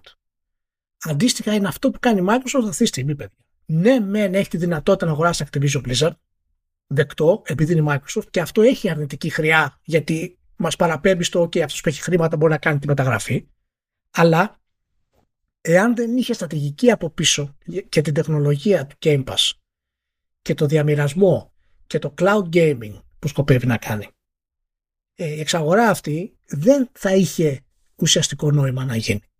Είναι η συνεργασία της τεχνολογίας και των νέων ας πούμε, υπηρεσιών σε ένα πολύ κομβικό σημείο στη βιομηχανία. Και από ό,τι φαίνεται αυτή η εξαγορά περνάει και σκέψου μόνο αυτό μάλλον ότι το Diablo 4 παραδείγματος χάρη δεν θα έχει περάσει μέχρι τότε, OK, okay, και θα κυκλοφορεί 6 Ιουνίου αν θυμάμαι καλά, αλλά σκέψου πραγματικά να βγει το Diablo 4 και να πει ένα δολάριο στο Game Pass, παιδιά. Ε, θα καταρρέσουν οι servers Microsoft, δεν πάει να έχει όσους servers θέλει. Τα χαιρετίσματά μας σε όσους προσπάθησαν να παίξουν Diablo ναι, ναι. πέρασε. Είναι, ε, είναι κομβικό το σημείο αυτό, παιδιά. Και μπορεί όντως να είναι το σημείο όπου η βιομηχανία προσπαθεί να γυρίσει σελίδα και να σκεφτεί διαφορετικά την ανάπτυξη των AAA. Και αν αυτό μπορεί να το κάνει η Microsoft γιατί έχει τα λεφτά του απείρου, ε, δυστυχώς για τη Sony είναι κάτι το οποίο ε, δεν μπορείς να το αλλάξεις. Γιατί εν τέλει σε αυτή την αγορά και στον καπιταλισμό αυτός που έχει το χρήμα θα, θα επιτεθεί. Και η Microsoft το έχει κρατήσει πάρα πολύ. Τώρα είδαμε πραγματικά ένα flex αυτής της κατάστασης. Ε, και ε, όπως είπα δεν νομίζω η Sony αυτή τη γενιά να πάθει τίποτα ιδιαίτερο αλλά είμαι, πολύ, είμαι σίγουρος ότι η υπηρεσία της λίγο θα αλλάξει τη στρατηγική της και θα, θα μπει μέσα και αυτή σε ένα στυλ Game Pass σιγά σιγά. Το θέμα είναι αν θα έχει αρκετό χρόνο να το κάνει. Εντάξει, κοίτα, εξαρτάται για το πόσο καλά θα τη πάει. Καλά, πολλά κρέμονται από το τι θα γίνει με τα live games που ετοιμάζει. Γιατί άμα κάτσουν εκεί ένα-δύο και κόβει χρήμα, θα σου πει μετά παιδάκια deal with it. Εγώ είμαι cool. Και έχει και το πλεονέκτημα στο με τα IP σε επίπεδο transmedia είναι σε τελείως άλλη φάση σχέση με όλους τους υπολείπους, έτσι. Ναι, ναι, ναι, σίγουρα, σίγουρα. Το πρόβλημα σε αυτό είναι ότι όλα αυτά ε, όλοι οι άλλοι έχουν πρόσβαση. Δηλαδή και η Microsoft μπορεί να έχει live games και η Microsoft κάνει cross media. Δεν έχει σημασία να έχει επιτυχία ή όχι όσο μπορεί να έχει τη Sony. Ε, ε, έχει σημασία για τη Microsoft και για τη Sony όμως γιατί το δοκίμασε ας πούμε με το Halo Infinite με το, που το έκανε και free to play το multi όλο και τα λοιπά και μέχρι τώρα είναι, είναι στην κλάψα έχει τεράστια διαφορά το αν θα σου κάτσει ή όχι γιατί βάλε τώρα και τη φάση με την Epic υπάρχει ένα ενδεχόμενο σε αυτή τη ζωή που το Fortnite δεν έπιανε αυτόματα η Epic θα ήταν τελείως άλλο πράγμα σήμερα. Ισχύει, αλλά, αλλά δεν είναι μια κλειστή αγορά. Μπορεί να μπει η Microsoft και να κάνει cross media και να της πιάσει κάτι. Αυτό θέλω να πω. Αντίστοιχα, εάν η Microsoft προσφέρει το επόμενο Call of Duty ε, στην υπηρεσία του Game Pass και ο άλλος πρέπει να το πληρώσει 80 ευρώ στο PlayStation 5, δεν έχει απάντηση σε αυτό η Sony. Δεν μπορεί να μπει σε αυτή την αγορά. Έτσι όπως. Δεν μπορεί να απαντήσει σε αυτή την κίνηση. Εντάξει, η Microsoft είπε όμως ότι δεν έχει πρόβλημα να τα διαθέτει και στο PlayStation Plus, δηλαδή το δεσμεύτηκε γι' αυτό. Μπορεί να τους το κάνει. Ναι, ναι, ναι, εν, εν, τέλει, εν τέλει. Αλλά θα, θα, δούμε κατά πόσο αυτό θα ισχύει και για ποιους τίτλους θα, θα ισχύει έτσι. Θα δούμε. Λοιπόν, πάμε τώρα να, να χαλαρώνουμε λίγο πριν να βαρέσουμε σούζα πάλι. Πιάσαμε στο στόμα μας την Atari την περασμένη εβδομάδα. Κοροϊδεύαμε. Και τώρα πρέπει να την ξαναπιάσουμε την Atari. Διότι η Atari, ποιος, η Atari αγόρασε στούντιο. Ε, χαρά. Ε, αγόρασε την Night, ε, την Night Dive Studios. Ε, δεν ήταν τεράστιο το νούμερο, 10 εκατομμυριάκια έδωσε, που τα μισά στην ουσία τα έδωσε με, με το μερίδιο στην ίδια την Atari και τα άλλα μισά είναι cash. Και ανάλογα με το πώς θα πάνε τέλος πάντων τα πράγματα για την Night Dive Studios, μπορεί εκείνοι που πούλησαν να πάρουν, λέει, ως πριν άλλα 10 εκατομμύρια κάποια στιγμή κτλ. Ε, αυτό που, με το οποίο καταπιάνεται αυτή τη στιγμή, αυτή την περίοδο ε, η Night Dive είναι τέτοιο, το, το, το remake του System Shock. Just saying, του System Shock 2, υποτίθεται ότι το remaster μάλλον, του System Shock 2, το οποίο σχετικά κοντοζυγώνει σε κυκλοφορία. Γενικά η Night Dive Studios έχει καταπιαστεί με τέτοιου είδους έτσι, αναζωογονήσεις ε, και με Quake και με Shadowman και με το πρώτο System Shock και, και τα λοιπά. Υποτίθεται ότι πάνω κάτω αυτή είναι η εξειδικευσή τους, δεν είναι ότι συνήθως πηγαίνουν για να ξεκινήσουν κάτι από το μηδέν. Ε, και φαντάζομαι ότι θέλει να τους χώσει, να τους κάνει εργοτάξιο η Atari και συνδέεται και με τις ε, εξαγορές που λέγαμε προηγουμένως την περασμένη εβδομάδα τουλάχιστον που πήγε και πήρε στην ουσία πήρε τα δικαιώματα σε παλιούς κλασικούς τίτλους Οπότε έχει πλέον το περιθώριο να εκμεταλλευτεί κάποιους τίτλους παλιούς και μπορεί να τους πετάξει την Night Dive για να τους πει κάτι τους ανθρώπους, κάτι να παίζονται. Α πούμε, κάπως έτσι. Και προσπαθεί να βγάλει έτσι μια γονίτσα για την πάρτι της Atari στο περίπου ρέτρο. Α το πούμε έτσι. Ε, όχι μόνο αυτό, αλλά δεσμεύεται, δεσμεύεται, έχει την πρόθεση τέλος πάντων να χρησιμοποιήσει και τη μηχανή που έχει φτιάξει αυτές τις δουλειές στην Night Dive ε, την, την Kex Engine ή τέλος πάντων και EX Engine, δεν ξέρω πώς το, τι υποτίθεται τι σημαίνει για να το πώς θα το αυτόσω. Και επειδή Atari ως γνωστόν δεν μπορεί να κάνει publish σχεδόν τίποτα πλέον, θα χρησιμοποιήσει και την όποια τέλος πάντων σχέση έχει η Night Dive με, με publishing και τα λοιπά, ρε παιδί μου. Ε, τε, είναι κουφή περίπτωση, κουφή κίνηση, αλλά παίζει να είναι για τα πιο φυσιολογικά που έχουμε πει εσχάτως για την, για την Atari. Ναι, ναι, ναι. Εντάξει, ε, κοίτα, είναι καλό να υπάρχει μια κινητικότητα σε αυτό, σε αυτό το κομμάτι. Θα δούμε τώρα τι, τι πρόκειται να κάνει. Αλλά εντάξει, είναι, είναι, είναι εταιρεία τώρα που είναι στο, στον ωκεανό λίγο αυτή τη στιγμή. Άστι, άστι να μάθει κολύμπη εκεί πέρα. Ε, πάμε στους άλλους που πνίγονται μόνοι τους. Υπάρχει εκεί πέρα η EA η οποία μας ενημέρωσε ότι 28 Απριλίου Battlefield 1943 Bad Company 1 και 2 εξαφανίζονται από τα ψηφιακά stores. Στην αρχή είχε αναφερθεί ότι εξαφανίζεται και το πρώτο Mirror's Edge αλλά τελικά αυτό ήταν λάθος. Λέει, δεν... Παρεξήγησης. Παρεξήγησης. Ε, τώρα θα πει κανένας για το Battlefield 1943 τέλος πάντων ok because multiplayer. Bad Company 1 και 2 δεν βγάζουν έτσι ιδιαίτερο νόημα. Είναι single player το πράγμα. Γιατί και... τα τραβάει, τι έχει. Α, γιατί τα τραβάει, Α, έχει μια πάρα πολύ ωραία δήλωση. Ήθελα, ήθελα σε αυτή τη δήλωση ήθελα, ήθελα να φτάσω ηλία. Κάτσα να, να, κάνω zero in στο quote. Γιατί αξίζει να το αναφέρω ακριβώς όπως το είπαν, να είναι όντως, όντως quote. Κατάλαβα. Για να το, λέ, για να το λες αυτό δεν έπρεπε να ρωτήσω καν. Ποια είναι η αιτία. There comes a time in every game's life cycle when it makes sense for us to remove it from online stores. Τελεία. γιατί, γιατί πεινάς, πεινώ. γιατί, γιατί διψάς, διψώ. Μάλιστα, OK. Okay, okay. Εντάξει. Ε, ε, είναι λογικό. Είναι αυτά τα non-answers που σε προσβάλλουν, ξέρεις, είναι... No, ναι, ε, τα αντιλαμβάνεσαι προσωπική επίθεση. Ναι, κάτι, κάτι θα ετοιμάζεις. Μπορεί να ετοιμάζει, μπορεί να ετοιμάζει EA Streaming Store μάλλον. Και θα θέλει εκεί. Δεν το ξέρω. Εντάξει, θα, βγάλει ένα, θα βγάλει ένα bundle εκεί που θα είναι Bad Company 1 και 2 remastered και απλά θα κάνει αυτό, ξέρω εγώ. Και μπορεί να τα έχει ως έξτρα. Άμα κάνετε pre-order το Bad Company 3, κάποια τέτοια ηλικιότητα θα είναι, ας πούμε. Αλλά τώρα αυτό δεν είναι λόγος να εξαφανίσει τα ρημάδια. Δηλαδή ξεκολλά. Δεν μπορεί να μπαίνω στο EA Play που μου παίρνεις λεφτά υποτίθεται από τη συνδρομή και να έχω 50.000 FIFA μέσα. Λες και υπάρχει πιθανότητα να μπω και να πω έχω όρεξη για FIFA πενταετίας. Εκεί δεν είναι πρόβλημα το ρημάδι, αλλά το Bad Company είναι πρόβλημα μεγάλο. Που είναι, δεν χρειάζεται καν να είναι online για να παίζει. Εκεί είναι, εκεί είναι πρόβλημα. Δηλαδή. Είσαι, Μάρτον, είσαι καυστικός. Είσαι καυστικός. Είσαι καυστικός. Είμαι σαν την ποτάσα, το ξέρω. Είσαι καυστικός. Πάστε, ωραία. Προχωράμε. Πάμε. Netflix Games μεριά. Ε, δεν ξέρω αν σου θυμίζει λίγο Embracer αυτή η δήλωση. Αλλά έπαιξε λίγο η ατάκα. Η Netflix ετοιμάζει να βγάλει άλλα 40 παιχνίδια αυτό το χρόνο.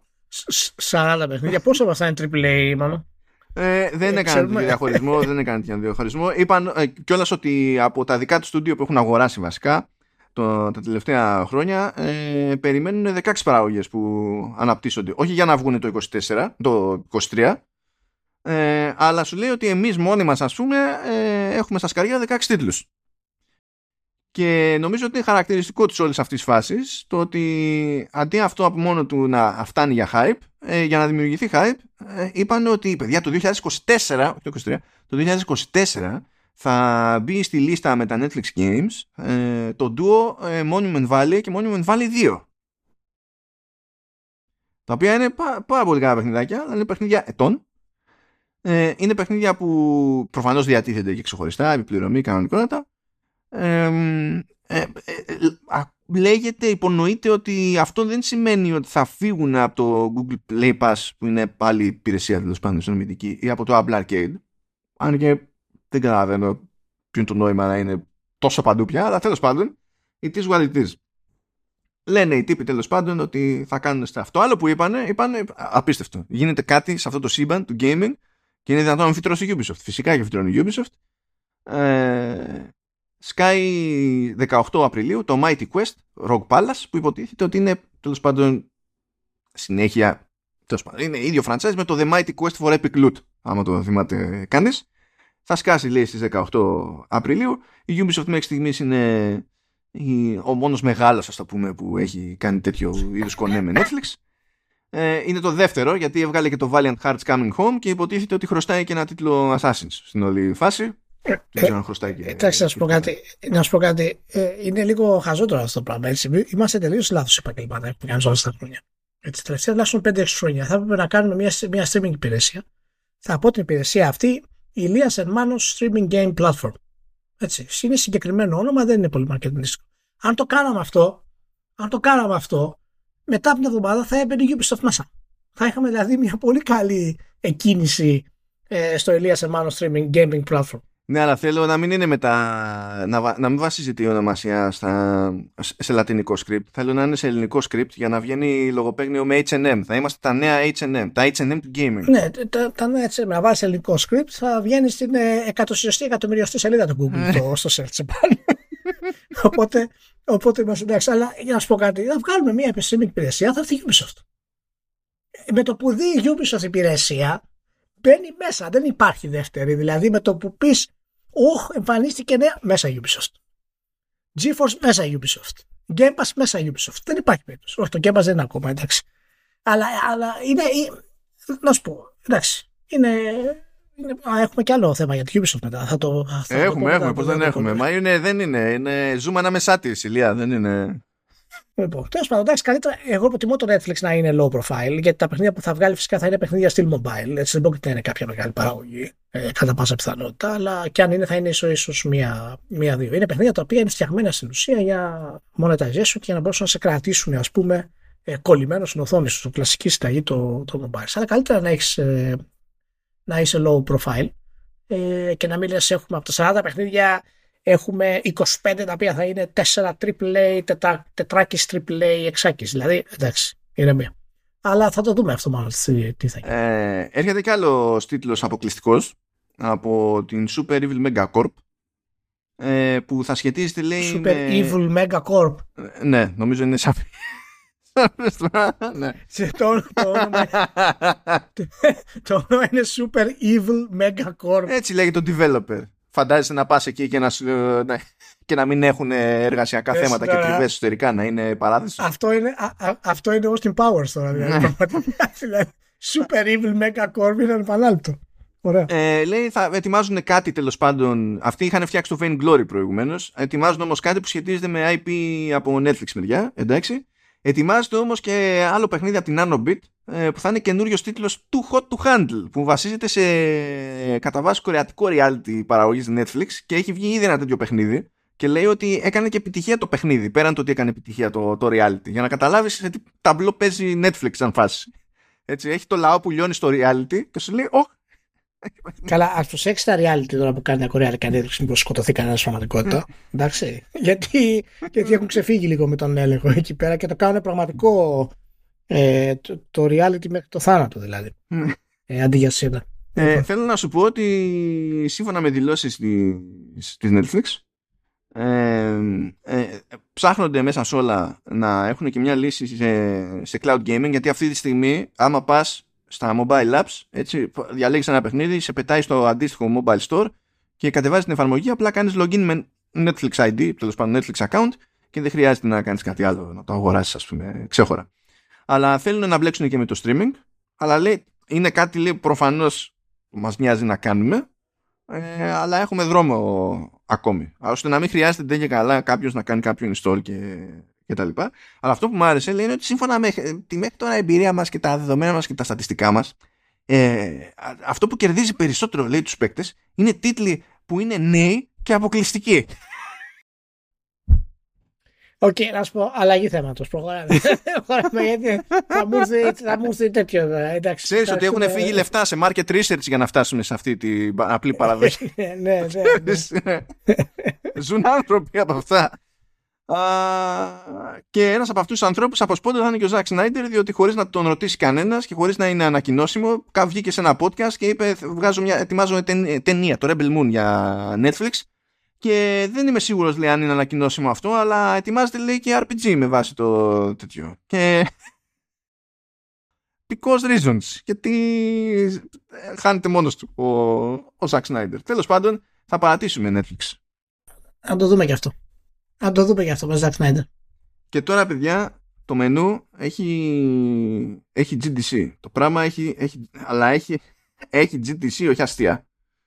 Ε, ε, πράγμα που σημαίνει ότι θα καταπιαστούμε με Amazon, με Meta, με Valve, με Ubisoft αλίμονο, με Epic, με λίγο από Unity for flavor, ε, μια ιδέα από Xbox γιατί κάνανε κάτι κουφό εκεί πέρα και ακόμα περισσότερα. Ε, ε, θα κάνω ό,τι μπορώ έτσι για να έχουμε μια ωραία ροή. Αλλά ε, πριν πάρουμε τη φόρα, γιατί έχουμε ζουμί εκεί πέρα στο δημιουργικό μέρος της βιομηχανίας, να κάνουμε έτσι μια γρήγορη στάση για το χορηγό μας, την ΛΥΠ. Έχουμε πει πολλάκι ότι καταπιάνονται με οτιδήποτε. Τεχνολογία να έχει μέσα, με software να, ε, να μπλέκει, και ας μπλέκει και με hardware δεν έχει σημασία. Ε, ας είναι μόνο στο web, ας είναι με physical presence, ας είναι interactive, ας είναι non-interactive, ας είναι ό,τι, ό,τι σας γουστάρει θα το κάνουν. Θα υπάρξει τρόπος, θα, βρουν, θα βρούνε τρόπο να το κάνουν να είναι τσαχπίνικο και να έχει νόημα. Και το τελευταίο παράδειγμα στη, στην όλη υπόθεση ε, δεν είναι αυτό που εντάξει, μπορεί να πηγαίνει το, το μυαλό του, του καθενός. Αλλά όταν λέμε ότι έχει εύρος, ε, έχει εύρος η ΛΥΠ. Τελευταίο κονέ, το οποίο τουλάχιστον είναι και δημοσιοποιημένο κονέ, ε, έγινε στην Κοπενχάγη σε ιατρικό συνέδριο γαστροεντερολογίας. Δεν το περίμενε κανένας αυτό, γιατί, ε, γιατί είναι αυτό που είναι. Αλλά ακόμα εκεί πέρα κάνανε ένα κονέ με, με interactive wall που έδινε flavor και μαζί και πληροφορία και πρακτικότητα κτλ. Τώρα θα πει κανένας ε, γιατί πρέπει να συγκλονιστώ από ένα interactive wall και τα λοιπά σε ιατρικό συνέδριο.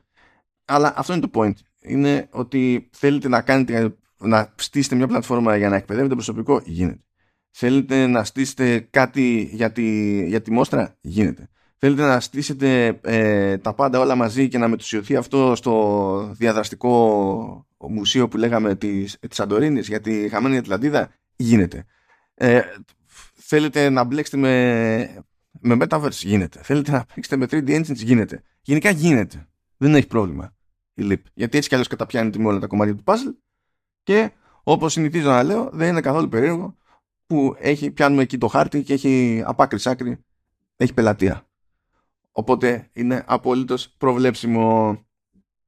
Ε, δεν ξέρω πώς την έχουν βέβαια σκαπουλάρει μέχρι στιγμής και δεν την έχουν πει για το γαμότο. Γιατί αν τα βάλεις κάτω με τις δουλειές που κάνουν οικονομικά και εμπορικά δεν βγάζει νόημα. Το δέχομαι. Έτσι. Αλλά για το γαμότο ρε παιδί μου να πούνε you know what θα βγάλουμε ένα παιχνιδάκι. Δεν ξέρω πώς την έχουν γλιτώσει μέχρι στιγμής. Με δεδομένο ότι τέλος πάντων έχουν και τις πετρίες που ξέρουμε ότι έχουμε έχουν οι ίδιοι και είναι και κοινέ με τις δικές μας πετρίε έτσι και, και αλλιώς αυτά, τα, αυτά τα κομμάτια. Δεν ξέρω πώς την έχουν σκαπουλάρει. Δηλαδή, κατάφεραν ένα φεγγάρι να ξεκινήσουν gaming site, το Bite Me, ε, και δεν έχουν καταφέρει να πούμε έστω για ένα πειράμα, ρε παιδί μου, θα βγάλουμε ένα παιχνιδάκι because reasons. Δεν ξέρω, δεν ξέρω τι, τι πρέπει να γίνει για να ξυπνήσουν μια μέρα και να κάνουν και αυτή την τρέλα. Ελπίζω να την κάνουν γιατί είμαι περίεργος.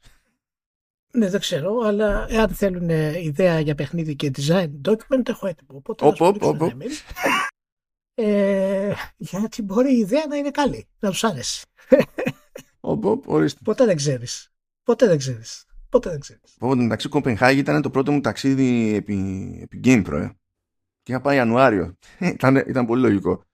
Ε, τι, τι θυμάμαι από εκεί; Θυμάμαι. Ε, αυτό ήταν το 2000 νομίζω. Ιανουάριο του 2004 πρέπει να ήταν. Θυμάμαι το σοκ μου από. Καλά, βέβαια ήταν και αεροδρόμιο και όλα στο αεροδρόμιο πηγαίνουν πακέτο με ένα σοκ σε δύο περιπτώσεις. Αλλά για τόσα χρόνια πίσω, σχεδόν 20 χρόνια πίσω, και η φάση ήταν ε, σούπερ προσφορά, ένα κομμάτι πίτσα και μία κοκακόλα 7,90. Και μου έχει μείνει αυτό από τότε. που τώρα θα είναι χειρότερα, είναι σίγουρο. από τότε μέχρι τώρα θα είναι χειρότερη. Αλλά με έχει αφήσει κόκαλο, όπως με έχει αφήσει και κόκαλο το ότι χιονίζει. Χιόνιζε εκείνες τις μέρες. Και ξαναχιόνιζε. Και ξαναχιόνιζε. Και ξαναχιόνιζε. Αλλά όποτε και αν κοιτούσα στον δρόμο, η άσφαλτος δεν ήταν χιονισμένη. Και δεν το καταλάβαινα. Ήμουν μικρός και άπειρος τότε. Άβγαλτος. Δεν μπορούσα να συλλάβω ότι γίνονται αυτά στον κόσμο σε, σε άλλες χώρες. Ε, αν και η μεγαλύτερη ξενέρα ηλία τότε ήταν που πήγα στο άγαλμα της Άριελ. Δηλαδή, μιλάμε για super duper ξενέρο το άγαλμα. η μικρή γοργόνα δεν, δεν... Παιδιά δεν. Κάντε κάτι άλλο στη, στην Κοπενχάγη. Αρκεί να, αρκεί να μην το κάνετε μετά τις 9. Γιατί δεν θα υπάρχει ψυχή για να το κάνετε μετά τις 9. Ελπίζω να μην χρειάζεται να, να, μην χρειάζεται να φάτε μετά τις 9, να μην χρειάζεστε να διασκεδάσετε ιδιαίτερα μετά τις 9. Εκεί πάνω δεν έχουν... Δεν, δεν. Η φάση είναι does not compute. Αυτό. Does not compute. Ναι. Εξού και ε, παστό ψάρι με μαρμελάδα. Πρωινό. Την την. Ε, οπότε, ναι, πρέπει να ρωτήσω τη ΛΥΠ να δω αν άλλαξε κάτι στη, στα default της Κοπενχάγης μιας και πήγανε πρόσφατα στις αρχές του μήνα ε, και θα δω αν θα έχουν κάτι ζουμερό που να μην έχει να κάνει με ψάρι και μαρμελάδα και αφήνουμε τη ΛΥΠ πίσω. Σας ευχαριστούμε για άλλη μια φορά και μπορούμε να συνεχίσουμε. Λοιπόν, first things first, τα απλά, τα χαλαρά, τα, τα όμορφα, τα χύπικα. Amazon Luna. Θυμήθηκε η Amazon ότι καλό είναι όταν ξεκινάς ένα streaming service να μην λειτουργεί μόνο σε μια χώρα. Οπότε λέει τώρα το Luna δεν θα τρέχει μόνο στις Ηνωμένες Πολιτείες, θα τρέχει και σε Ηνωμένο Βασίλειο και Γερμανία και Καναδά.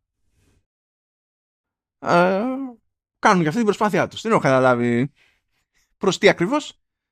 Ε, δεν ξέρω με ποια λογική επιβιώνει το Luna και επεκτείνεται ε, με δεδομένο ότι η Amazon απολύει σαν να μην υπάρχει αύριο.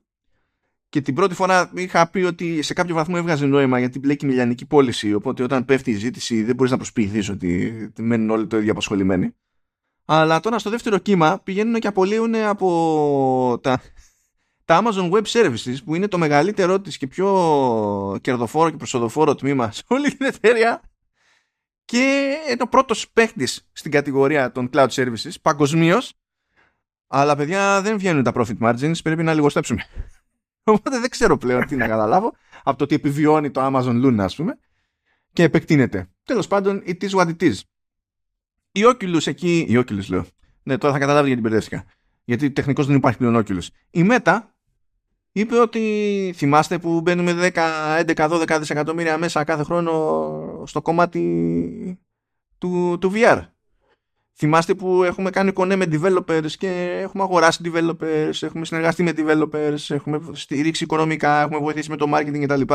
Αυτά τα πραγματάκια τα χαζά που κάνει συνήθως ένας publisher, αλλά δεν είχαμε πει είμαστε publisher. Ε, τώρα θα είμαστε και publisher και έχουμε και όνομα. Και ενώ έχουμε εξαφανίσει το όνομα Oculus, ε, θα το επαναφέρουμε μόνο γι' αυτό και θα λέγεται Oculus Publishing το συγκεκριμένο κομμάτι του, της Meta. Άντε βγάλε άκρη. Άντε, Ποιος θα καταλαβαίνει εν καιρό ας πούμε τι ρόλο βαράει αυτό το, το, το branding. Αλλά τέλος πάντων who knows, who knows. Who knows, who knows. Να το ξέρουμε πώς λέγεται. Oculus Publishing. Πάμε στα λοιπά χαρούμενα. Πετάγεται μια μέρα η Valve και λέει you know what, Counter Strike 2. Αυτό δεν το περίμενα να το πάθω η μέρα Τετάρτη. Ήταν δύο τα κουφά. Αυτά τα έλεγα και με τον Λεωνίδα στο Commando S. Διότι ε, από τη μία έσκαγε το Counter Strike την ώρα που ηχογραφούσαμε και λίγο αργότερα επανήλθε ένας παλιός ανταγωνιστής του Instagram που ήταν νεκρός εδώ και χρόνια, το Hipstamatic. Και λέω τι είναι η μέρα, τι, τι, τι συμβαίνει, παίζει κάποια. Είναι παγκόσμια ημέρα για κάτι, η Τετάρτη, ε, της νεκρανάστασης, ξέρω εγώ, κάτι τέτοιο πριν το Πάσχα. ε, ε, βγήκε η Valve και λέει Counter Strike 2 το οποίο τέλος πάντων ε, είναι και δεν είναι δύο από την άποψη ότι πατάει πάνω στο CSGO ε, φέρνει αρκετές αλλαγές στο τεχνικό το κομμάτι βασιζόμενο πάντα βέβαια σε Source 2 ε, έχει πλάκα γιατί κάθισα και είδα κάτι βιντεάκια και λέει ότι η προσέγγιση μας ήταν τριπλή. Στην ουσία έχουμε πάρει κάποιους κλασικούς χάρτες που γνωρίζετε ήδη απ' έξω και ανακατοτά. Δεν τους έχουμε πειράξει καθόλου απλά έχουμε φτιάξει τα γραφικά ε, έχουμε κάτι άλλες περιπτώσεις που έχουμε ε, πειράξει λέει κάποιους χάρτες και έχουμε και κάποιους νέους αν θυμάμαι καλά. OK, okay, μπράβο και μετά I kid you not Ηλία φτιάξανε βιντεάκι για να μας πούνε πόσο πιο ρεαλιστικά ε, λειτουργεί ο, ο καπνός από smoke grenades δηλαδή αυτό είναι, Α, πολύ καλό. Αυτό δηλαδή κάπου είναι στα key, key, key selling point ε, dynamic smoke Dynamic smoke αυτό το πράγμα. Εντάξει, εντάξει κοιτάξτε τώρα, το, το, το, το Counter Strike είναι από τα σημαντικότερα παιχνίδια όλων των εποχών. Είναι δηλαδή, έχει αφήσει εποχή, έχει αλλάξει τα FPS, έχει κάνει, έχει κάνει τα πάντα. Είναι απίστευτο. Ε, το, το, το Counter Strike το 2 ε, μ' αρέσει που ξέρεις, βγαίνει σαν, ε, σαν ένα μικρό update στην ουσία. θα το έχετε free upgrade. Έτσι. Είναι σαν να λες Half-Life 2, θα βγάλω το Half-Life 3, ε, θα σου δώσω free upgrade. Ε, και μου αρέσει που έχει αυτή την. Ε, τόσο η Valve ασχολήθηκε για να το ε, εκμοντερνήσει ας πούμε, ακόμα, ακόμα, ακόμα περισσότερο. Αλλά πραγματικά δεν ξέρω αν ε, θα έχει κάποιο νόημα να αλλάξει ή, ή αν θα αλλάξει στην ουσία κάποιο από το χειρισμό και τους μηχανισμούς του παιχνιδιού. Παραμένω μέχρι και σήμερα ε, ό,τι τελειότερο υπάρχει σε θέματα competitive. Και θα αλλάζει κάτι σε χειρισμό γιατί έχει αλλάξει ο τρόπο τον οποίο κάνει resolve ο, ο server του timing των, των κινήσεων όλων. Είχε και ένα βιντεάκι τέτοιο που έλεγε ότι ξεφεύγουμε από τα προηγούμενα ticks που στην ουσία τα, ναι. τα update intervals ήταν συγκεκριμένα και αυτό προφανώς μπορούσε να σου δημιουργήσει πρόβλημα. Άλλο να κάνεις και άλλο να είναι το αποτέλεσμα. Ενώ τώρα έχουν ξεφύγει από αυτό και αυτό σίγουρα θα έχει επίπτωση. Ακόμα και αν πάει ο άλλος και έχει παίξει 100 εκατομμύρια φορές τον ίδιο χάρτη, ας πούμε. Ελπίζω να το έχουν σκεφτεί καλά γιατί ξέρεις τη συνταγή αυτή δεν τη χαλάς αυτή τη στιγμή γιατί θα, θα σε ρίξουν. θα σε, όλο το ίντερνετ θα, θα πέσει πάνω σου. Οπότε ελπίζω να έχουν σκεφτεί καλά τις... Ε, Εντάξει, ταυτόχρονα είναι λίγο, είναι λίγο δύσκολο να σου πούνε πω από κακή Valve γιατί ε, φροντίζεις να συμβαίνει όντως αυτό που νομίζω ότι συμβαίνει την ώρα που πατά κουμπί. Ε, ξέρεις, ε, ναι, το- ναι, το θέμα δεν είναι αυτό. Το θέμα είναι ότι αν αλλάξει τον τρόπο που παίζει ο άλλος, δεν έχει σημασία αν είναι σωστός ή όχι. Αλλά το θέμα είναι αν μπορεί να το δεχτεί. Οπότε πρέπει να το προ- προσέξεις αυτό. Υπονοείς ότι το gaming community ε, ώρες ώρες παραλογίζεται και υπερβάλλει; Όχι, ε, όχι προς Θεού. Το gaming community δεν παραλογίζεται. ε, ποτέ. Έχει πάντα δίκιο το gaming community. Ωραία. Εντάξει, ναι, Δεν αποδέχομαι. το συζητάμε αυτό. αποδέχομαι. είναι σαφέστατο νομίζω αυτό. Λοιπόν, πάμε εκεί πέρα άλλη μια Xbox. Πετάχτηκε το Xbox και λέει: Παιδιά, κοιτάξτε να δείτε, έχουμε ένα καινούριο έτσι, toolset για τους developers ε, για να κάνουμε το κώδικά σας ε, πιο φιλικό προς το περιβάλλον. Και, ε, what? Ε, και θέλω να αρχίσει να εξοικειώνεσαι με ένα νέο έτσι, concept, ηλία, τα λεγόμενα energy bugs. Δεν είναι απλά bugs, είναι energy bugs. Α, Και θα σου φέρω ένα παράδειγμα energy bug. Όταν παίζεις, λέει Halo Infinite, κάποια στιγμή κάνεις pause. Και την ώρα που κάνεις pause, γενικά δεν βλέπεις ακριβώς τι παίζει, γιατί σκάει το HUD, ξέρω εγώ, είναι πιο θολούρα κτλ. Δεν, δεν βλέπεις όντως αυτό που είναι από πίσω, κα- ε, κανονικά, καθαρά κτλ. Αλλά εκείνη την ώρα λέει, η κονσόλα, καλά και το PC, ε, εξακολουθεί και κάνει render αυτό το πίσω σε 4K. Που είναι τέλος πάντων ε, κατά μία έννοια μία άχρηστη έτσι, αξιοποίηση πόρων. Και ε, το- αυτό που κάναμε λέει είναι ότι όταν το πήραμε χαμπάρι ότι μα ξέρω εγώ γιατί και τόσο στο post menu και συνειδητοποίησαμε τι, τι, τι έφταιγε περισσότερο και τι μπορούσαμε να αλλάξουμε χωρίς να γκρινιάξει ο παίκτης. Ρίξαμε την ανάλυση λέει σε αυτή, σε αυτή την εικόνα που στην ουσία δεν βλέπει εκείνη την ώρα ο παίκτης. Ε, και έτσι έπεσε η κατανάλωση σε εκείνη τη φάση στο post menu κατά 15%. Αυτό είναι ένα παράδειγμα energy bug. Ε, ηλία. Και έφτιαξε ένα μάτσο από εργαλεία λοιπόν για να βοηθήσει τους developers και υπάρχουν, ε, υπά, ε, ε, έχουν πτυχές αυτά τα πράγματα. Να κάνω έτσι ένα γρήγορο πέρασμα για να προσανατολιστούμε όλοι καλύτερα.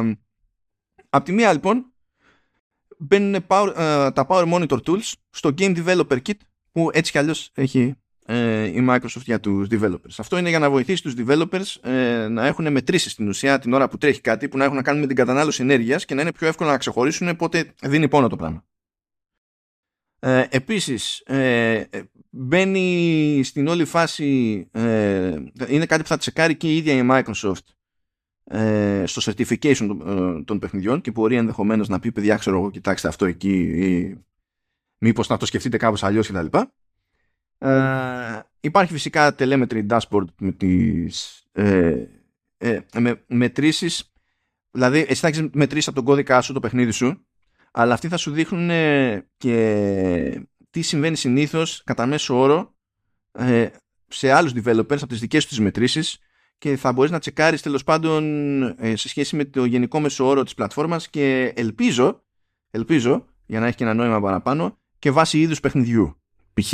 Γιατί προφανώς τώρα άλλα πράγματα προσπαθεί να καταφέρει ένα FPS, άλλα πράγματα προσπαθεί να καταφέρει ένα strategy. Νομίζω ότι δεν έχει νόημα να συγκρίνεις strategy με FPS, ας πούμε, στο τι κάνει εκεί πέρα. μάλιστα. Ωραία, εντάξει. Ε, θέλω να σα ενημερώσω ότι φυσικά και εμπλέκεται η Ubisoft στην όλη φάση αυτή. Γιατί, because why not; Είναι αυτό. Ε, ε, Ήδη συνεργάζονται, λέει. Αλλά εντάξει. Εί- Ήδη συνεργάζονται και κάνουν εκεί κάτι κουμάντα και Εκεί όχι μόνο αυτό. συνεργάζονται. Ναι, δεν περιμέναν αυτοί. Είχαν ξεκινήσει από πριν. Τι... Όχι. We're hitting the ground running εδώ πέρα στη Ubisoft. Ηλία. Εντάξει, άμα είναι να βοηθήσουμε το περιβάλλον, μάλλον είναι σημαντικό. Ε, Μπράβο βέβαια. σου. Φυσικά η Ubisoft έχει sustain- sustainability director, ό,τι και αν σημαίνει αυτό. Ε, και θα ετοιμάσει, λέει, μέσα σε όλα, όχι μόνο θα πειράζει τον κώδικα της ώστε να έχει πιο ok κατανάλωση εκεί που μπορεί να το κάνει χωρίς να επηρεάζει το gameplay, αλλά θα, ε, φυσικά η Ubisoft θα κάνει και ένα βήμα παραπάνω ώστε να επηρεάζει το gameplay και ετοιμάζει, λέει, δεν ξέρω για ποιο παιχνίδι, αλλά ψάχνεται, λέει, να φτιάξει ένα ε- eco mode που στην ουσία τι θα κάνει. Θα βάζει cap σε κάποιες ε, επιδόσεις, αποδόσεις κτλ. Θα τρέχει χειρότερα, φαντάζομαι, το παιχνίδι σε κάποιο βαθμό ε, για να ρίχνει κατανάλωση και θα το αφήνει στον παίχτη να το διαλέξει αυτό. Να είναι επιλογή του παίχτη, δεν θα πει θα στο φορέσω. Αλλά τέλος πάντων, αυτό. Ναι, μάλλον, λοιπόν, να πω ότι αυτό είναι πολύ σημαντικό για το περιβάλλον. Ε, γιατί πέρα από το περιβάλλον που το θέλουμε να είναι OK, ε, εντάξει, υπάρχουν και άλλοι λόγοι που θέλουμε το περιβάλλον να είναι OK. Θα σου πω λοιπόν ότι αυτό θα βοηθήσει το, ε, τον πόλεμο που έχουμε ξεκινήσει ως ανθρωπότητα ενάντια στο παθογόνο, ένα δηλητήριο σκουλίκι για παράδεκτο, το οποίο λέγεται βίμπριο βουλνίφικος. Λοιπόν, αυτό, παιδιά, ε, έχει φοβερή ανάπτυξη όσο έχουν μεγαλώσει, μεγαλώσει η δημοκρασία του πλανήτη στις θάλασσες του κόσμου. Λοιπόν, αυτό τι κάνει, αυτό είναι ένα μικρό σκατό, το οποίο πραγματικά μπαίνει μέσα, λέει, από τις πληγές που μπορεί να έχεις στο σώμα σου, σε τρώει από μέσα, αλήθεια τώρα, και μετά νεκρώνει όλο αυτό το πράγμα με αποτέλεσμα είτε να πεθάνεις, είτε να πας κόψεις το χέρι το πόδι. Λοιπόν, αν είναι τα energy bugs να βοηθήσουν να το καταπολεμήσουμε αυτό μάλλον, γουστάρω πάρα πολύ και μπράβο στη, στη Ubisoft. Πρώτα, ε, πρώτα απ' όλα, Ηλία, θα, σε, σε, θαυμάζω την προσπάθεια που έκανες να βάλεις εσύ τέτοιο θέμα στη συζήτηση. Ε, και ταυτόχρονα θέλω να πω ότι ε, καταλαβαίνεις λοιπόν γιατί σου έκανα πάσα το βίντεο που μου έκαναν πάσα για τον LeBron James και το Βυζάντιο. γιατί σου αξίζει. Ευχαριστώ. Αλλά πραγματικά, παιδιά, ε, προσέξτε στις παραλίες και στα νερά και στις θάλασσες γιατί ε, το climate warming ε, ανεβάζει τις ε, μολύνσεις του βίμπριο βουλνίφικους στη Βόρεια Αμερική. Και ξε, ε, προ, προχωράει μετά, μην γελάς ρε έχεις λέω είναι σκουλίκι κανονικό. και μετά προχωράς και είναι στην, ε, στην Αμερική, στην Αγγλία και στην Ισπανία έρχεται. Έρχεται και κάτω στην Ελλάδα. Λοιπόν, προσοχή και όπως είναι για energy bugs ε, να τα εξωτερώσουμε. Αυτό έχω να πω. Τώρα, παιδιά, κακά τα ψέματα, έτσι. Ξέ, ξέρετε τι θα γίνει. Θα βρουν τρόπο να ρίξουν την κατανάλωση οι developers και μετά θα πούνε: Ωραία, τώρα έχουμε αέρα να κάνουμε και κάποια άλλη ηλικιότητα να την ξανανεβάσουμε την κατανάλωση. Αυτό, γιατί πρέπει να, πια, να έχουμε και bragging right. Θα βρουν κάποιο τρόπο. Μην, μην αγχώνεστε. Λοιπόν, Αλλά, εντάξει, προχωράμε. Τώρα μπορούμε να πάμε κανονικότατα, έτσι με τα μπούνια, να πάμε και να βυθιστούμε στη Ubisoft. Διότι η Ubisoft έκανε μία ανακοίνωση, έφαγε κρά κατευθείαν, ως ήθιστε, στην περίπτωση της Ubisoft, Ύστερα χρειάστηκε να κάνει διευκρινήσεις που ήταν στο πρόγραμμα έτσι κι αλλιώς γιατί είχε ομιλία στο GDC, ειδικά γι' αυτό, μετά την ανακοίνωση. Και τέλος πάντων ξεκίνησε ένα πράγμα. Ανακοίνωσε λοιπόν τον Ghostwriter. Τον Ghostwriter, Ghostwriter, όχι Ghost καμία σχέση με Nicolas Cage για τα σλάφη. Ε, είναι, α ας το πούμε, ένα AI tool, το οποίο είναι εφημισμός γιατί δεν μιλάμε για AI, μιλάμε για machine learning. Απλά τώρα άντε βγάλει άκρη, δεν θα συνεννοηθούμε ποτέ με αυτή την ιστορία που υποτίθεται ότι θα το χρησιμοποιούν οι γραφιάδες της Ubisoft για να ε, γλιτώνουν κόπο όταν γράφουν σάπιες ατάκες για NPCs. Είτε αυτό έχει να κάνει μια ατάκα που σου πει ένας NPC παρατηρώντας καθώς τρέχεις διασχίζοντας το, το, τον κόσμο του παιχνιδιού είτε είναι ξέρω εγώ δύο NPCs και υποτίθεται ότι ε, κάνουν μια συζήτηση της πλάκας έτσι, για for flavor και τα λοιπά υποτίθεται ότι ε, αντί να μπαίνει στην εργασία άλλος να λιώνει να σκεφτεί άλλη μια βλακεία, μπορεί να, βάλει, να βάλεις αυτό το tool τις περιστάσεις και καλά ε, αυτός ο NPC, ε, για αυτόν τον NPC ισχύουν αυτά, ξέρουν ατάκες. Και του λες εσύ μετά αυτή μου κάνει, αυτή δεν μου κάνει, ε, τα συνυπολογίζεις σε επόμενο βήμα το, το machine learning model, βγάζει εναλλακτικές ξέρω εγώ και σε βάθος χρόνου υποτίθεται μαθαίνει ώστε να είναι πιο εύστοχο κτλ. Με το που ανακοινώθηκε αυτό ε, τσιτώσανε developers γιατί σου λέει ότι ε, ε, έτσι θα χρειάζεται λιγότερους writers και θα χαθούν δουλειές και τα λοιπά. Η Ubisoft φυσικά θα γυρίσει και θα πει ότι μα, δεν, μα, πρέπει να βάλει και πάλι ο writer πρέπει να βάλει τις συνθήκες και μετά να διαλέξει ξέρω εγώ και τέτοια ε, δεν προσπαθώ να στάρω τον writer αυτό είναι το άλλο άκρο, διότι προφανέστατα όταν απλοποιείται έτσι η διαδικασία, μάλλον χρειάζεται λιγότερους writers από ό,τι πριν για να πεις ότι ξερνάω αυτό που χρειάζεται σε NPC dialogue lines. Εντάξει. Και ε, τώρα πιο κοροϊδεύουμε ε, αν βελτιώνεται αρκετά το μοντέλο σε βάθος χρόνου ε, και το εργαλείο το ίδιο ώστε να κάνει heavy lifting και σε άλλες περιπτώσεις θα πεις όχι ως εταιρεία όχι, στο να γλιτώσουμε κανένα φράγκο αλλά αυτό εντάσσεται τώρα σε μια ζήτηση γενικότερη με αυτή την έκρηξη με ας το πούμε AI tools. Πάλι δεν ισχύει ότι είναι AI, αλλά τέλος πάντων. Ε, που ε, έχει ξεκινήσει να σχορώσει εκεί πέρα και πρωτοστατεί εδώ που τα λέμε από σπόντα η Microsoft σε αυτή την ιστορία. Τα έχει χώσει παντού. Δηλαδή μέρα παραμέρα ανακοινώνει πράγματα με περίπου AI σε υπάρχον software. Ε, και ε, σφίγγεται, σφίγγεται η αγορά, σφίγγονται οι επαγγελματίες ως προς το τι σημαίνει δηλαδή αυτό το πράγμα. Και για να κάνω ένα τελικό σχόλιο τέλος πάντων στο, στην όλη αυτή η ιδέα εντός και εκτός Ubisoft, το ζήτημα φυσικά ως συνήθως με κάθε πρόοδο σε τέτοιου είδους εργαλεία ε, δεν είναι το τι κάνει τελικά το εργαλείο, αλλά το πώς χρησιμοποιείται, πώς αξιοποιείται το εργαλείο. Αλλά έχουμε ένα ιστορικό σαν ανθρωπότητα που είναι λογικό να μας κάνει καχύποπτους, που χρησιμοποιούμε το, το εργαλείο όχι ε, για να ξαλαφρώσουμε το, τον άνθρωπο και να του αφήσουμε το περιθώριο να εστιάσει ε, σε κάτι πιο δημιουργικό και να το κάνει καλύτερα ε, φροντίζουμε απλά να γλιτώσουμε φόρτο και πόρους. Δηλαδή η αγορά δεν το έχει μέσα της, παιδί μου, να πάει κόντρα σε αυτό το χαρακτηριστικό της. Είναι, δεν ξέρω τι μπορώ να ελπίζω. Γιατί είναι τα, τα κλασικά. Κάποτε όλες οι δουλειές θα γίνονται από ρομπότ και εμείς θα καθόμαστε και θα το, θα το γυρίσουμε στη φιλοσοφία. Δεν υπάρχουν αυτά. Δηλαδή τα έχουμε δει πολλές φορές ότι δεν υπάρχουν. Τέλος πάντων. Για πες. Ε, λοιπόν, δεν, είναι, δεν μου κάνει εντύπωση πρώτον και σίγουρα και άλλες εταιρείες χρησιμοποιούν τέτοια tools ε, που βοηθούν στην ουσία την, την παραγωγή ας πούμε αυτού του, των μικρών όντιο των NPCs και τα λοιπά και μεγάλη απόδειξη σε αυτό είναι όλες οι χαζομάρες που λένε οι NPCs. Ε, και συνέχεια λένε αυλακίες στο open world. Δεν είναι χαζομάρες. Μπορεί να πέσει απάνω του, μπορείς να περάσεις από δίπλα σου, λέει ότι βλακία του κατέβεις στο κεφάλι. Ε, δεν, δηλαδή είναι ανδρίκυλα, δεν προσφέρουν τίποτα στην ουσία στο, στον κόσμο. Ακόμα και παιχνίδια σαν το Grand Theft Auto 5 ας πούμε ή και το Red Dead Redemption 2 ε, ε, ε, έχουν νόημα μόνο εάν κάτσει να παρακολουθήσεις κάτι. Στο interaction ε, οι χαρακτήρες συμπεριφέρονται τελείως. Ε, ναι, γιατί αν καθίσεις να παρακολουθήσεις, τότε στην ουσία είσαι σε περιπτώσεις που υπάρχει και script. Δεν είναι, δηλαδή έχει, έχει behavior, ναι. δεν είναι.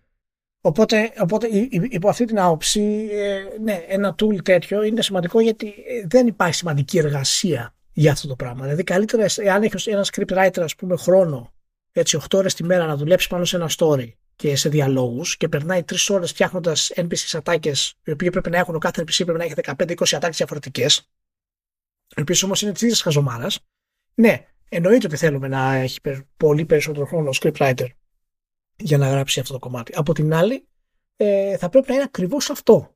Δηλαδή να είναι ένα tool το οποίο υποβοηθεί στην ουσία ε, το, το scriptwriter, τον επαγγελματία.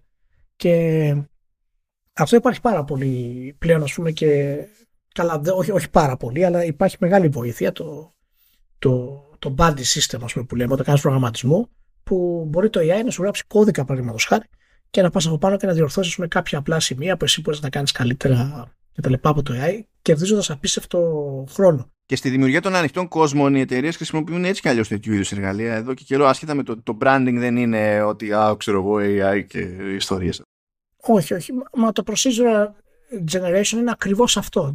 Η Bethesda το κάνει από το πρώτο Elder Scrolls. Έτσι, ε, όσον αφορά του κόσμους. Οπότε καιρός ήταν να έρθουμε σε ένα επίπεδο που μπορεί να το κάνει. Οπότε αυτήν την άποψη δεν κατηγορώ εγώ την Ubisoft ε, σε αυτό το κομμάτι. Ε, σίγουρα την κατηγορώ με την έννοια ότι για μια ακόμη φορά βγήκε και είπε χαζομάρα, αντί να προσέξει πώς θα θέσει το θέμα, ας πούμε, και δημιούργησε μια αρνητική εικόνα στην, ε, ε, στην εταιρεία. Αλλά εάν κάποιος νομίζει ότι ε, ορισμένα πολύ βασικά κομμάτια ενός παιχνιδιού θα συνεχίσουν να απασχολούν 10-15 άτομα ε, να το ξεχάσει. Αυτό δεν πρόκειται να, να γίνει. Αυτό που ευελπιστούμε είναι ότι όλα αυτά τα κομμάτια που είναι τελείως επιφανειακά μπορούν να γίνουν καλύτερα και πιο γρήγορα από το AI μένοντας επιφανειακά.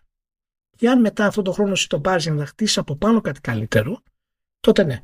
Μην ξεχνάμε ότι υπάρχουν ας πούμε και εργαλεία πλέον αυτή τη στιγμή που ε, αυτοματοποιούν τους διαλόγους και τα cutscenes, αυτοματοποιούν το lip syncing και αυτοματοποιούν ε, ακόμα και τα συναισθήματα των face expressions ανάλογα με το τι γίνεται. Η CD Projekt χρησιμοποίησε το δικό της εργαλείο για το Witcher 3, παραδείγματος χάρη. Και είδαμε και την εξέλιξη του αρκετά και στο Cyberpunk. Ε, οπότε έχουμε τέτοιες καταστάσεις αυτή τη στιγμή. Αλλά θα θέλω να δω τι πραγματικά σημαίνει όλο αυτό το πράγμα γενικότερα ε, για τις παραγωγές των παιχνιδιών. Ε, αυτό είναι κάτι το οποίο θέλω πραγματικά να δω που θα ωφελήσει τη, την κατάσταση. Η, η σωστή διαχείριση είναι πολύ σημαντική διότι γενικά το, το γράψιμο κατά κανόνα και στα games αλλά και στη τηλεόραση ε, και στο κινηματογράφο γίνεται πολύ πιο συχνά από όσο πίσω στεκόμαστε να σκεφτούμε υποπίεση αν αυτά τα εργαλεία κόψουν από την πίεση, τότε είναι κέρδος. Γιατί θα φανεί στην υπόλοιπη δουλειά το πράγμα. Αν αυτά τα εργαλεία χρησιμοποιηθούν με, τον ίδιο, με την ίδια λογική που κάνει η απολύση Amazon, θα έχουμε πρόβλημα. Έτσι, έτσι πάνε αυτά. Ξέρω εγώ, το μόνο που μπορούμε να κάνουμε είναι να ελπίζουμε. Αλλά από αυτοματισμό θα πάει σύννεφο, παιδιά. Έχει και, θα έχουμε και στα της Epic εκεί πέρα. Που εκεί πέρα ή, ή πάλι game developers από κάτω χειροκροτούσαν. Έτσι. Δηλαδή, μου αρέσει που οι γραφιάδες τσιτώσανε και οι, και οι θρυντάδες ήταν. yes, yes, yes. Αλλά μιλάμε για αυτοματισμούς που προφανώς και επηρεάζουν το πόσος λαός χρειάζεται για να γίνει αυτό που γινόταν με κάποιο τρόπο μέχρι χτες, ξέρω εγώ. Τέλος πάντων, παρατάμε την Ubisoft Θυμάσαι ένα παιχνίδι. Αυτό ανακοινώθηκε στην Gamescom. Ήμουνα εκεί πέρα και ανακοινώθηκε και δεν έβγαζε νόημα κανένα. Ανακοίνωσε. Ε, είναι το λεγόμενο Everywhere. Από την Build a Rocket Boy.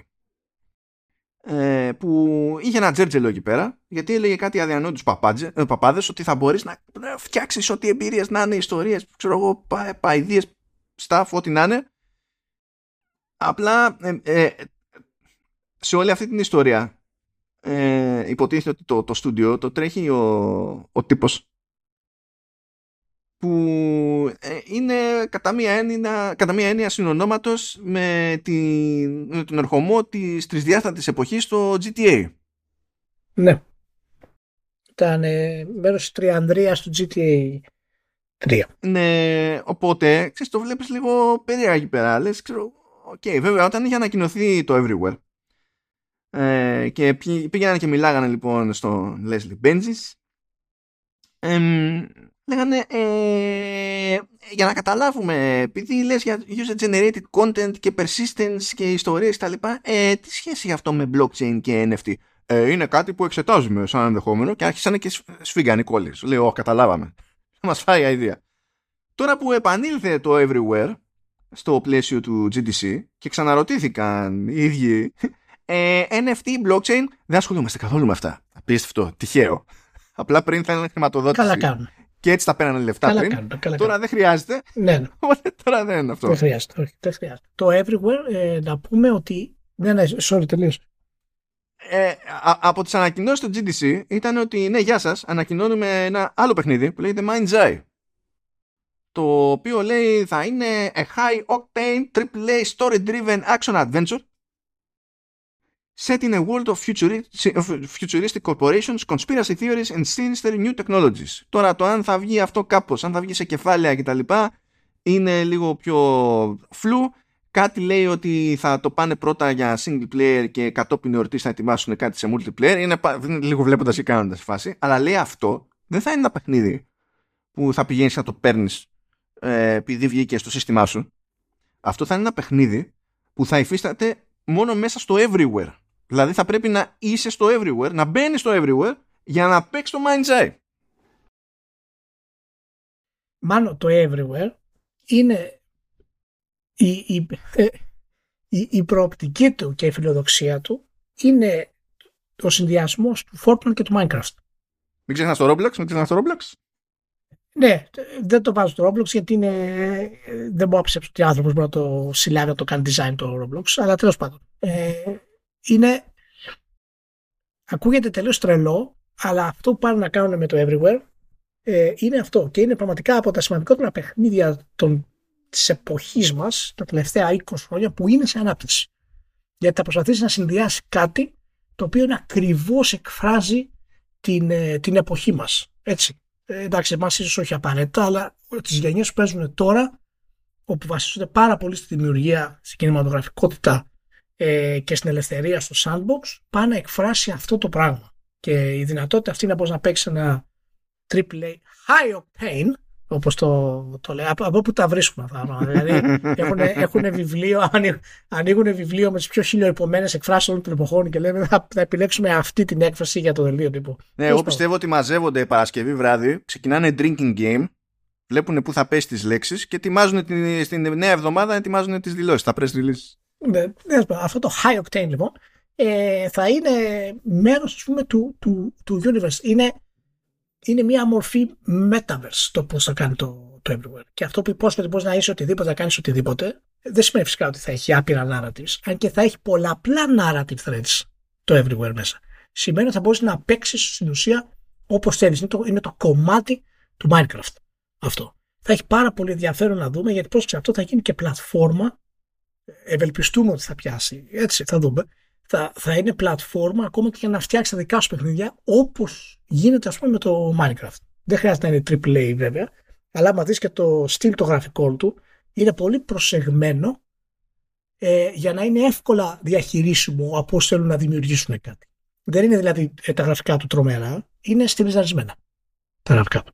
Και είναι, είναι πολύ ενδιαφέρον πραγματικά το παιχνίδι αυτό και για όσους θέλουν παραπάνω ε, να μάθουν είναι το cover game αυτή τη στιγμή στο εξώφυλλο του, του Edge. Ε, οπότε μπορεί να αγοράσετε το τεύχος, τουλάχιστον το ψηφιακό, ε, για να δείτε περισσότερο τις πληροφορίες γύρω από το, από το παιχνίδι. Εντάξει, εγώ δεν είμαι φίλος όλες αυτές τις τάσεις, just so you know. Ε, καλά, εσύ είσαι όμως λίγο γέρος, δεν έχει τώρα, εντάξει. ήρθες, και, ήρθες και εσύ στο, στο ε, Γι' αυτό κοντράρουμε με τον νιάτο της εκπομπής εδώ πέρα, γι' αυτό. Ε, ε, ακριβώς, ακριβώς. Ε, δεν, δεν είμαι super fan, διότι για ποιο λόγο. Αυτά, αυτά κάνει και η Epic. Δηλαδή και η Epic προς, αυτή το, προς αυτό το κομμάτι έτσι, πάει να χωθεί και δεν είναι μόνο η Epic, είπες Minecraft, ξέρω εγώ κτλ. Ε, όλα αυτά κρέμονται από την ικανότητα που θα έχει κάθε τέτοια περίπτωση πλατφόρμας να με κρατάει μέσα. Αυτό σημαίνει ότι θα προσπαθεί η πλατφόρμα να με κρατάει μέσα.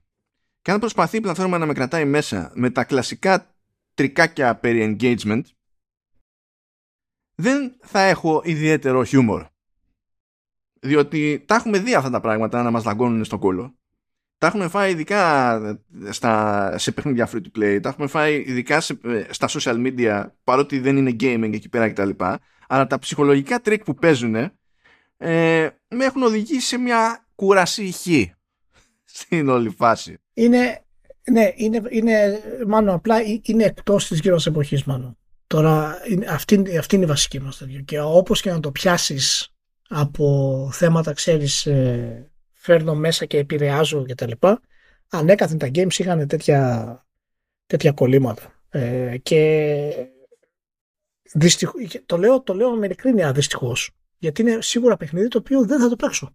Δεν θα μπορώ να είμαι μέσα γιατί δεν, δεν υπάρχει ο χρόνος και η διάθεση για κάτι τέτοιο. Και είναι πολύ συγκεκριμένο το target που έχει σε αυτό το πράγμα. Και πραγματικά εύχομαι αυτό που λες να το διαχειριστούν σωστά ε, και να μην έχουμε προβλήματα και καταστάσεις όπως έχουμε με χάρη πρόσφατα με το Fortnite όπου κατά λάθος η εταιρεία χρέωνε χωρίς να γνωρίζει και τελικά θα διορθωθούν γιατί θέλουν να έχουν ε, ισότητα και καλή ναι, ναι, σχέση ναι, με θα, τους, πρόστιμο ε, εκεί 245 εκατομμύρια. Επίσης ε, άμα είσαι creator και πουλάς πράγματα στο, στο marketplace τέλος πάντων του τέτοιου του, του Fortnite που είναι σε μια εταιρεία που θεωρεί ότι είναι τα βατζιλίκι το 30% των διαφορετικών app stores που δεν αντιστοιχούν καν σε μεγάλο ποσοστό του τζίρου του παιχνιδιού και της εταιρείας. θεωρεί το 30% του τα βατζιλίκι αν είσαι creator όμως στη, στο, στο Fortnite ε, κρατάει το 85%. ναι, Οπότε, ναι, κατανοώ σίγουρα αυτό που λες και, και ελπίζω να μην έχουμε τέτοια προβλήματα. Αλλά πραγματικά θα ήθελα το gameplay του αυτού, του αυτού παιχνιδιού να μπορούσα να το παίξω κτλ. Δηλαδή να έχω τον χρόνο και τη διάθεση να κάνω όλα αυτά τα πράγματα τα οποία θα προσφέρει. Ε, όλα αυτά είναι θεωρία αυτή τη στιγμή περισσότερο, έτσι. Θα, θα δούμε. Λοιπόν, επειδή θα περάσουμε από Epic που έχει ζουμί εκεί πέρα, επίτηδες ήθελα να κάνω μια γρήγορη αναφορά στη Unity. Διότι η GTC είναι. Ναι, περίμενε, πρέπει να πούμε γιατί έχουμε φτάσει μια μισή ώρα, ε. Ναι, μην αγχώνεσαι. Μην αγχώνεσαι. Αυτό, θα αυτό είναι γρήγορο. Είναι, είναι, είναι cleanser. Είναι cleanser. Λοιπόν, ε, για να καταλάβετε, έτσι, η Unity κατάφερε πρόσφατα και σημείωσε το πρώτο της κερδοφόρο τρίμηνο, αλλά το κέρδος βγαίνει αν ε, δεν χρησιμοποιεί τις κοινά αποδεκτές λογιστικές πρακτικές. Αυτό έχει δημιουργικότητα για να βγει. Ε, η κατά τα άλλα δεν έχει βγάλει ποτέ κέρδος ever η Unity και η Unity είπε κάποια πράγματα για το τέλος πάντων για την πιο long term support εκδοχή της ε, έκδοση μάλλον της μηχανής της που έχει, θα είναι 23.1 και λέει κάποια πράγματα του στυλ θα ενσωματώσει με πράγματα από εταιρείες που αγοράσαμε όπως ε, Spitry, όπως Ziva Dynamics Ε, Ziva Dynamics είχαμε ασχοληθεί τέλος πάντων με την εξαγορά τότε. Ήταν, είχαν ένα ωραίο demo για facial animations κτλ. Πάρα πολύ ωραία. Και τώρα λέει, τώρα μέσα στο έτος ε, το, το στήσιμο που έχουμε λέει για ray tracing θα βγει από beta σε, αυτό, σε αυτή τη φάση είναι Unity και το, αυτό που δεν, αυτό δεν το είχα πάρει χαμπάρι αυτό, αυτό με κοκάλωσε λέει επίσης ε, θα βγει ε, εκτός preview σταδίου θα είναι κανονικό τέλος πάντων η υποστήριξη DirectX 12 και λες Ρίκη τέτοιε πώς τα βγάλεις δηλαδή φυσικά πώς τα εννοείται, εννοείται και μετά έχεις λοιπόν έτσι πάμε την προσπερνώ κατευθείαν τη Unity και σκάμε στην Epic. Η οποία Epic λέει, κοιτάξτε, ξέρουμε ότι δεν έχουν βγει ακόμα παιχνίδια με Unreal Engine 5. Έχουμε ήδη δείξει βελτιώσεις στην έκδοση 5.1. Φυσικά δεν έχουν βγει παιχνίδια που να αξιοποιούν οτιδήποτε νέο στην 5.1. Άρα, άρα θα σας δείξουμε την 5.2. Γιατί, γιατί όχι. Και ε, δεν ξέρω αν έκανες τον κόπο ε, ηλία να δεις μέρος τέλος πάντων των επιδείξεων. Αλλά... Ναι, είδα ε, ήταν όντως εντυπωσιακά. Είναι εντυπωσιακά ακόμα και αν δεν ασχολείστε με game development και είστε αχρηστοί σαν και εμάς, ας πούμε. Διότι ε, ε, πηγαίνουν και φτιάχνουν ένα κομμάτι τέλος πάντων που ακόμα και κάνουν διαφήμιση. Ανοίξαν, είχαν μια δασική περιοχή και λέει θα βάλουμε ένα αυτοκίνητο μέσα, θα κάνουμε κονέ και κάναν κονέ με τη ρίβια. Δηλαδή πήραν λεφτά για το tech demo. Αλλά τέλος πάντων, OK. Okay ε, και πάμε ξέρω εγώ off-road και ξεκινάνε το πεδίο, το, το demo εκεί πέρα με ένα κομμάτι του χάρτη μικρό που ήταν φτιαγμένο στο χέρι σαν χώρος και μετά στην ουσία βγαίνουν σε πολύ μεγαλύτερο κομμάτι του χάρτη το οποίο προέκυψε procedurally και θέλανε να σου δείξουν τέλος πάντων τι, πώς μπορείς να βάλεις χέρι και να το φέρεις μετά στα μέτρα σου και σου λέει ότι γνωρίζοντας το σύστημα ποια είναι τα δεδομένα για, το, για τα χαρακτηριστικά υποτίθεται του βιοτόπου ας το πούμε έτσι εσύ πιάνεις ένα πράγμα το σέρνεις από αριστερά στα δεξιά και αυτό κανονίζει ποια είναι η λογική των δρόμων, ποια είναι η λογική για τη βλάστηση, αν έχει νόημα να ε, υπάρχουν για ντεκόρ τέλος πάντων ρηγμένα δέντρα ή όχι, ιστορίες και όλα αυτά γίνονται σε πραγματικό χρόνο. Ε, πραγματικό χρόνο τέλος πάντων. Μπροστά σας, χωρίς ιδιαίτερη αναμονή, είναι σχεδόν μπαμ μπαμ. Και τρέχανε σε μηχάνημα, λέει, με AMD και σε CPU και. Όχι, σε CPU είχαν AMD, αλλά είχαν τέτοιο. Ε, σε κάποια demo είχαν Radeon και σε κάποια demo είχαν ε, Nvidia, αλλά είχαν μία κάρτα. Προφανώς θα είχαν τη χειρότερη κάρτα των εποχών από άψη τιμής, αλλά ήταν με μία κάρτα. Δεν ήταν καν με ολόκληρους παπάντες για να τρέξει αυτό το πράγμα. Και ακόμα πιο εντυπωσιακό demo ήταν το live capture που κάνανε ε, τη, στο ηθοποιείο που κάνει τη Σένουα. Το κάνανε επί σκηνής. Βγήκε ένα τρέιλερ αυτό για να δείξουν, αλλά το κάνανε και επί σκηνής. Κοτσάρανε ένα iPhone, ε, ε πήρανε λίγο κάτι πλάνα εκεί, εκεί επί τόπου της τύψης σας λίγα δευτερόλεπτα και έχουν ένα σύστημα πλέον που με τη χρήση machine learning σου λέει ότι αν έχουμε το, τη φάτσα σου τέλος πάντων από τρεις γωνίες και μαζέψουμε ό,τι δεδομένα είναι από, τη, από τους μορφασμούς και τις κινήσεις που θα κάνεις κτλ. Όλα τα υπόλοιπα μπορούμε να τα κάνουμε interpolate. Και τα πετάξανε στο σύστημα, πέρασε από κάποια στάδια επεξεργασίας η φάση, ξέρω εγώ, φάγανε 1,5 λεπτό από τη ζωή τους και βλέπαμε μετά σε real time 3D αυτό που είχαμε δει πριν ε, επισκηνής από την ηθοποιό. Μπαμ μπαμ. Με τηλέφωνο. Όχι με ολόκληρο rig να κάνουμε κάτσο κτλ. Με ναι, τηλέφωνο. Ναι, ναι. Έτσι, αυτό. Και εφαρμογούλα. Αυτό καταλαβαίνετε ότι δίνει περιθώρια σε τελείως δηλαδή μικρούς developers να κάνουν πράγματα που πριν απλά δεν, δεν υπήρχε περίπτωση ποτέ να τα κάνουν. Γιατί δεν έπαιζε το budget να τα κάνουν. Και όλα αυτά γίνονται με machine learning, όλα αυτά σημαίνουν, σημαίνει λιγότερη δουλειά για animators κτλ. Αλλά εκεί η Epic δεν τρώει κρά, η Ubisoft όμως τρώει κρά, διότι έχουμε παραδώσει να τηρήσουμε. Δεν είναι, δεν πάνε έτσι αυτά τα πραγματάκια. Um, και ε, μία από τις μεγαλύτερες αλλαγές που ήρθαν γενικότερα, έχουν, για να το δέσουμε και με τη συζήτηση που έλεγες για το Everywhere βασικά, ήρθαν στο Fortnite. Στο Fortnite λοιπόν, έταξε ότι μέσα στο έτος, και υπάρχει σε preview αυτή τη στιγμή, μέσα στο έτος θα σκάσει εκδοχή του Unreal Editor για το Fortnite. Και θα μπορεί κάποιος να χρησιμοποιεί τον editor στο PC για να φτιάξει πράγματα στο Fortnite.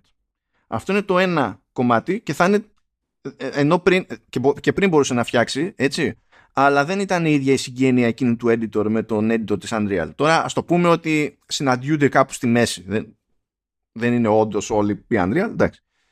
Um, επίσης για να κάνει πιο απλή την όλη υπόθεση με τα assets και τα λοιπά ενοποιεί τα διαφορετικά marketplace γιατί και εκεί αγόρασε εταιρείες όπως ArtStation και τα λοιπά και υπηρεσίες και τα, θα τα κάνει ένα πράγμα θα τα λέει Fab και θα μπορείς να φτιάξεις εσύ ό,τι σου γουστάρει ακόμα και αν είναι ξέμπαρκες εμπειρίες και τέλος πάντων και σε ό,τι να είναι είδους παιχνιδιού και τα λοιπά ε, και θα, θα, θα, θα, θα σκάς το Fortnite και θα αμείβεσαι με βάση το engagement. Engagement, Λία, καλά πάμε ήδη.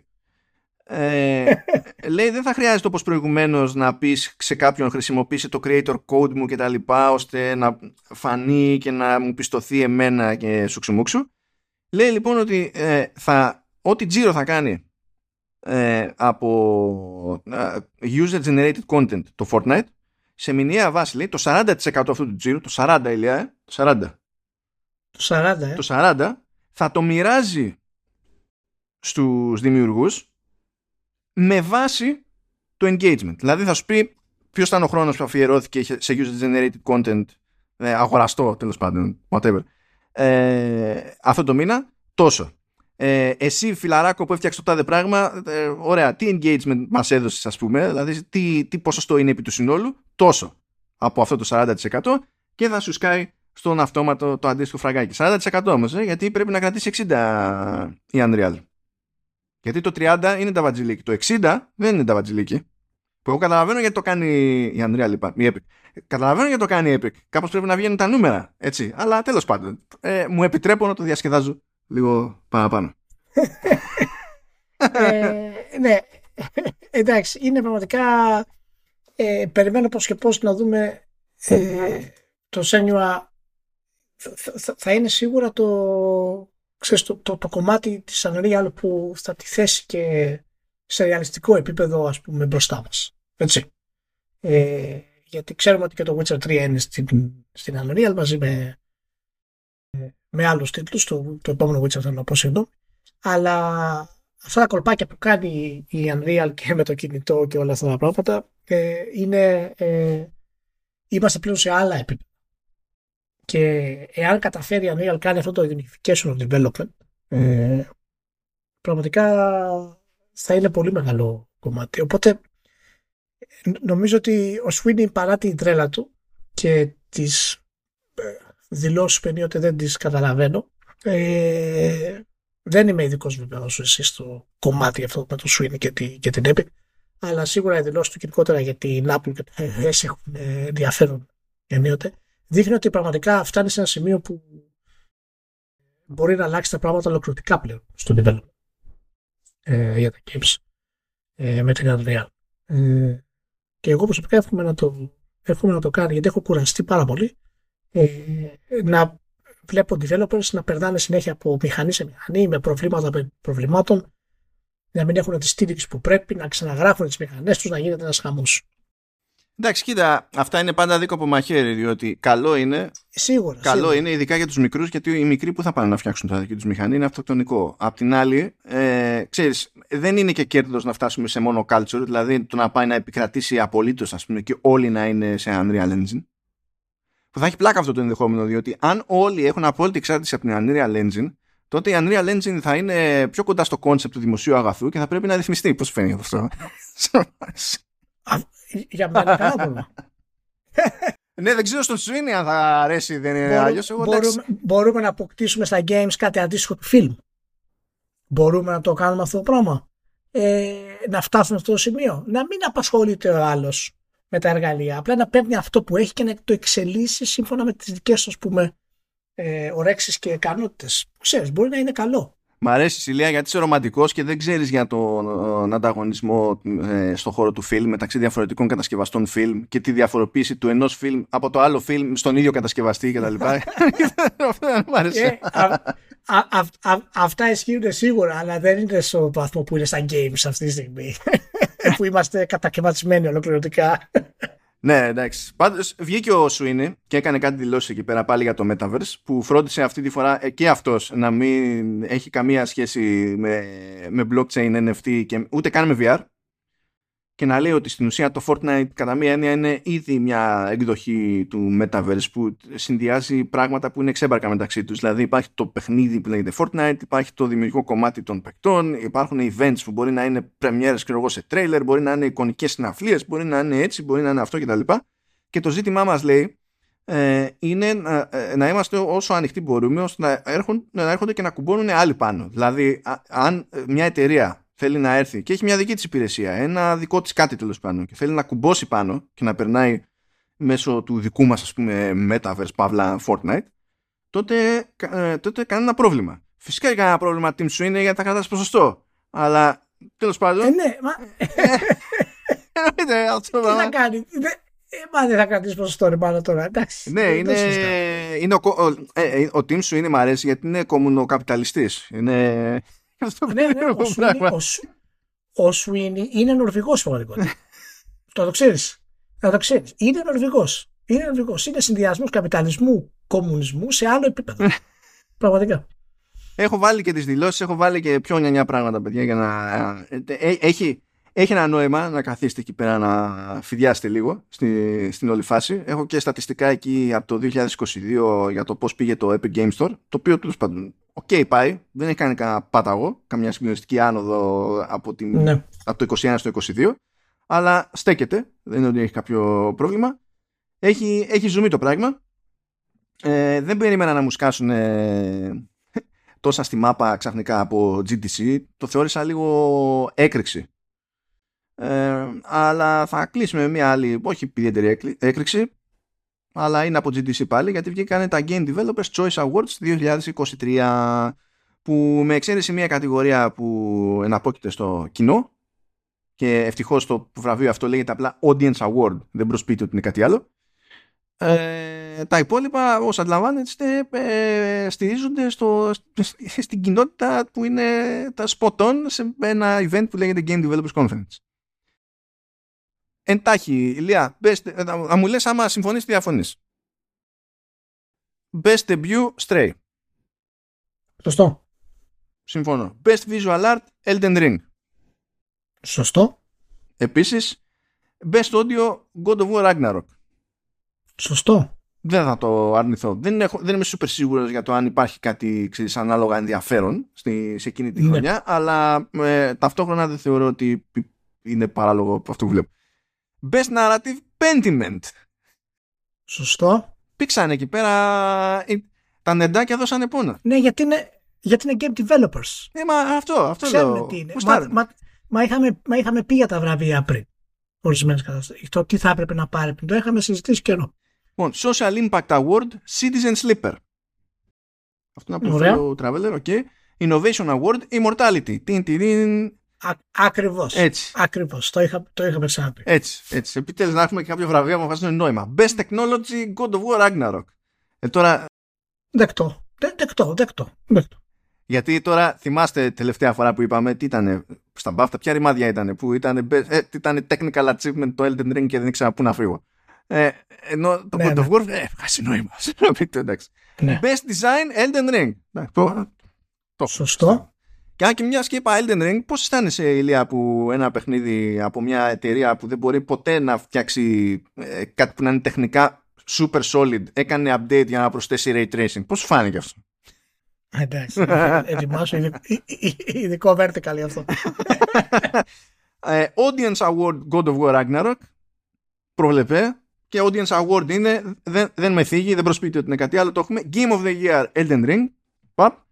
Σωστό και στις προσωπικότητες Pioneer Award Mabel Addis που είναι ιστορική φιγούρα από το πρώιμο Game Development και Lifetime Achievement Award John Romero το μαλλί του ελέους. Πες τα καλύτερα βραβεία όλων των εποχών, έτσι. Ε, μα, ε, και βάζεις ανθρώπους που έχουν καταλάβει τι παίζει. Τα πιο σωστά. Ναι. Δηλαδή γι' αυτό συγκλονίστηκα. Έπρεπε να, να κάνουμε μια αναφορά τουλάχιστον για αυτό το πραγματάκι. Και μπορούμε, έτσι κλείσαμε ωραία, όμορφα, θετικά, απλά μια χαρά θετικά και εγώ όταν τα είδα πραγματικά λέω επιτέλους κάποια σοβαρά βραβεία και να κλείσουμε με αυτό που το έχουμε ξαναπεί ότι τα σοβαρά βραβεία προέρχονται άμα έχεις κατηγορίες που ξέρεις τι κάνουν. Ναι, ναι. Από, εκεί από εκεί ξεκινάει από εκεί ξεκινάει ε, η, το, το σωστό award, το σωστό βράδυ. Κοίτα, εγώ να σου πω, όχι, εγώ τα θέλω να είναι μπλεγμένα για να νιώθουμε ότι υπάρχει ζώρικος ανταγωνισμός. Ναι. Πρέπει να έχουμε Best Sports Arcade Simulation Family Strategy. Πρέπει να είναι ένα τέτοιο. Ναι, ναι, ναι. Για και να μου αρέσει που είναι τόσο, είναι τόσο συγκεκριμένοι σε αυτό το πράγμα για να καταλάβουμε τη σοβαρότητα των, των βραβείων αυτό, γιατί προέρχονται από ανθρώπους που γνωρίζουν. Έτσι, είναι Best Visual Art. Είναι μια μικρή λεξούλα αυτή, Best Visual Art, που την έχουν βάλει πριν το art, για να καταλάβουμε τι, τι εννοούν. Έτσι. Γιατί το Visual Art δεν είναι μόνο αυτό που βλέπεις στην οθόνη, γιατί αυτό προέρχεται από αυτό που έχει σχεδιάσει κάποιος. Ούτως ή άλλως στον υπολογιστή του πριν αποκτήσει ζωή με το animation. Λοιπόν, φτάσαμε στο τέλος. Να είστε όλοι σούπερ καλά. Ήταν ένα σούπερ γεμάτο επεισόδιο, πραγματικά. Ελπίζω να το, να το απολαύσατε. Το πήγαμε με άγχος το πράγμα πάλι. Το πήγαμε, όχι, ήμασταν σε φόρμα. Μπράβο, να είστε όλοι καλά. Σας ζούμε μαζί. Φιλιά πολλά στη ΛΥΠ. Ελπίζω και εύχομαι τα καλύτερα ε, να συνεχιστούν. Και εμείς θα τα πούμε την άλλη εβδομάδα. Κάνω Νικοράτα. Τσάω σε όλους.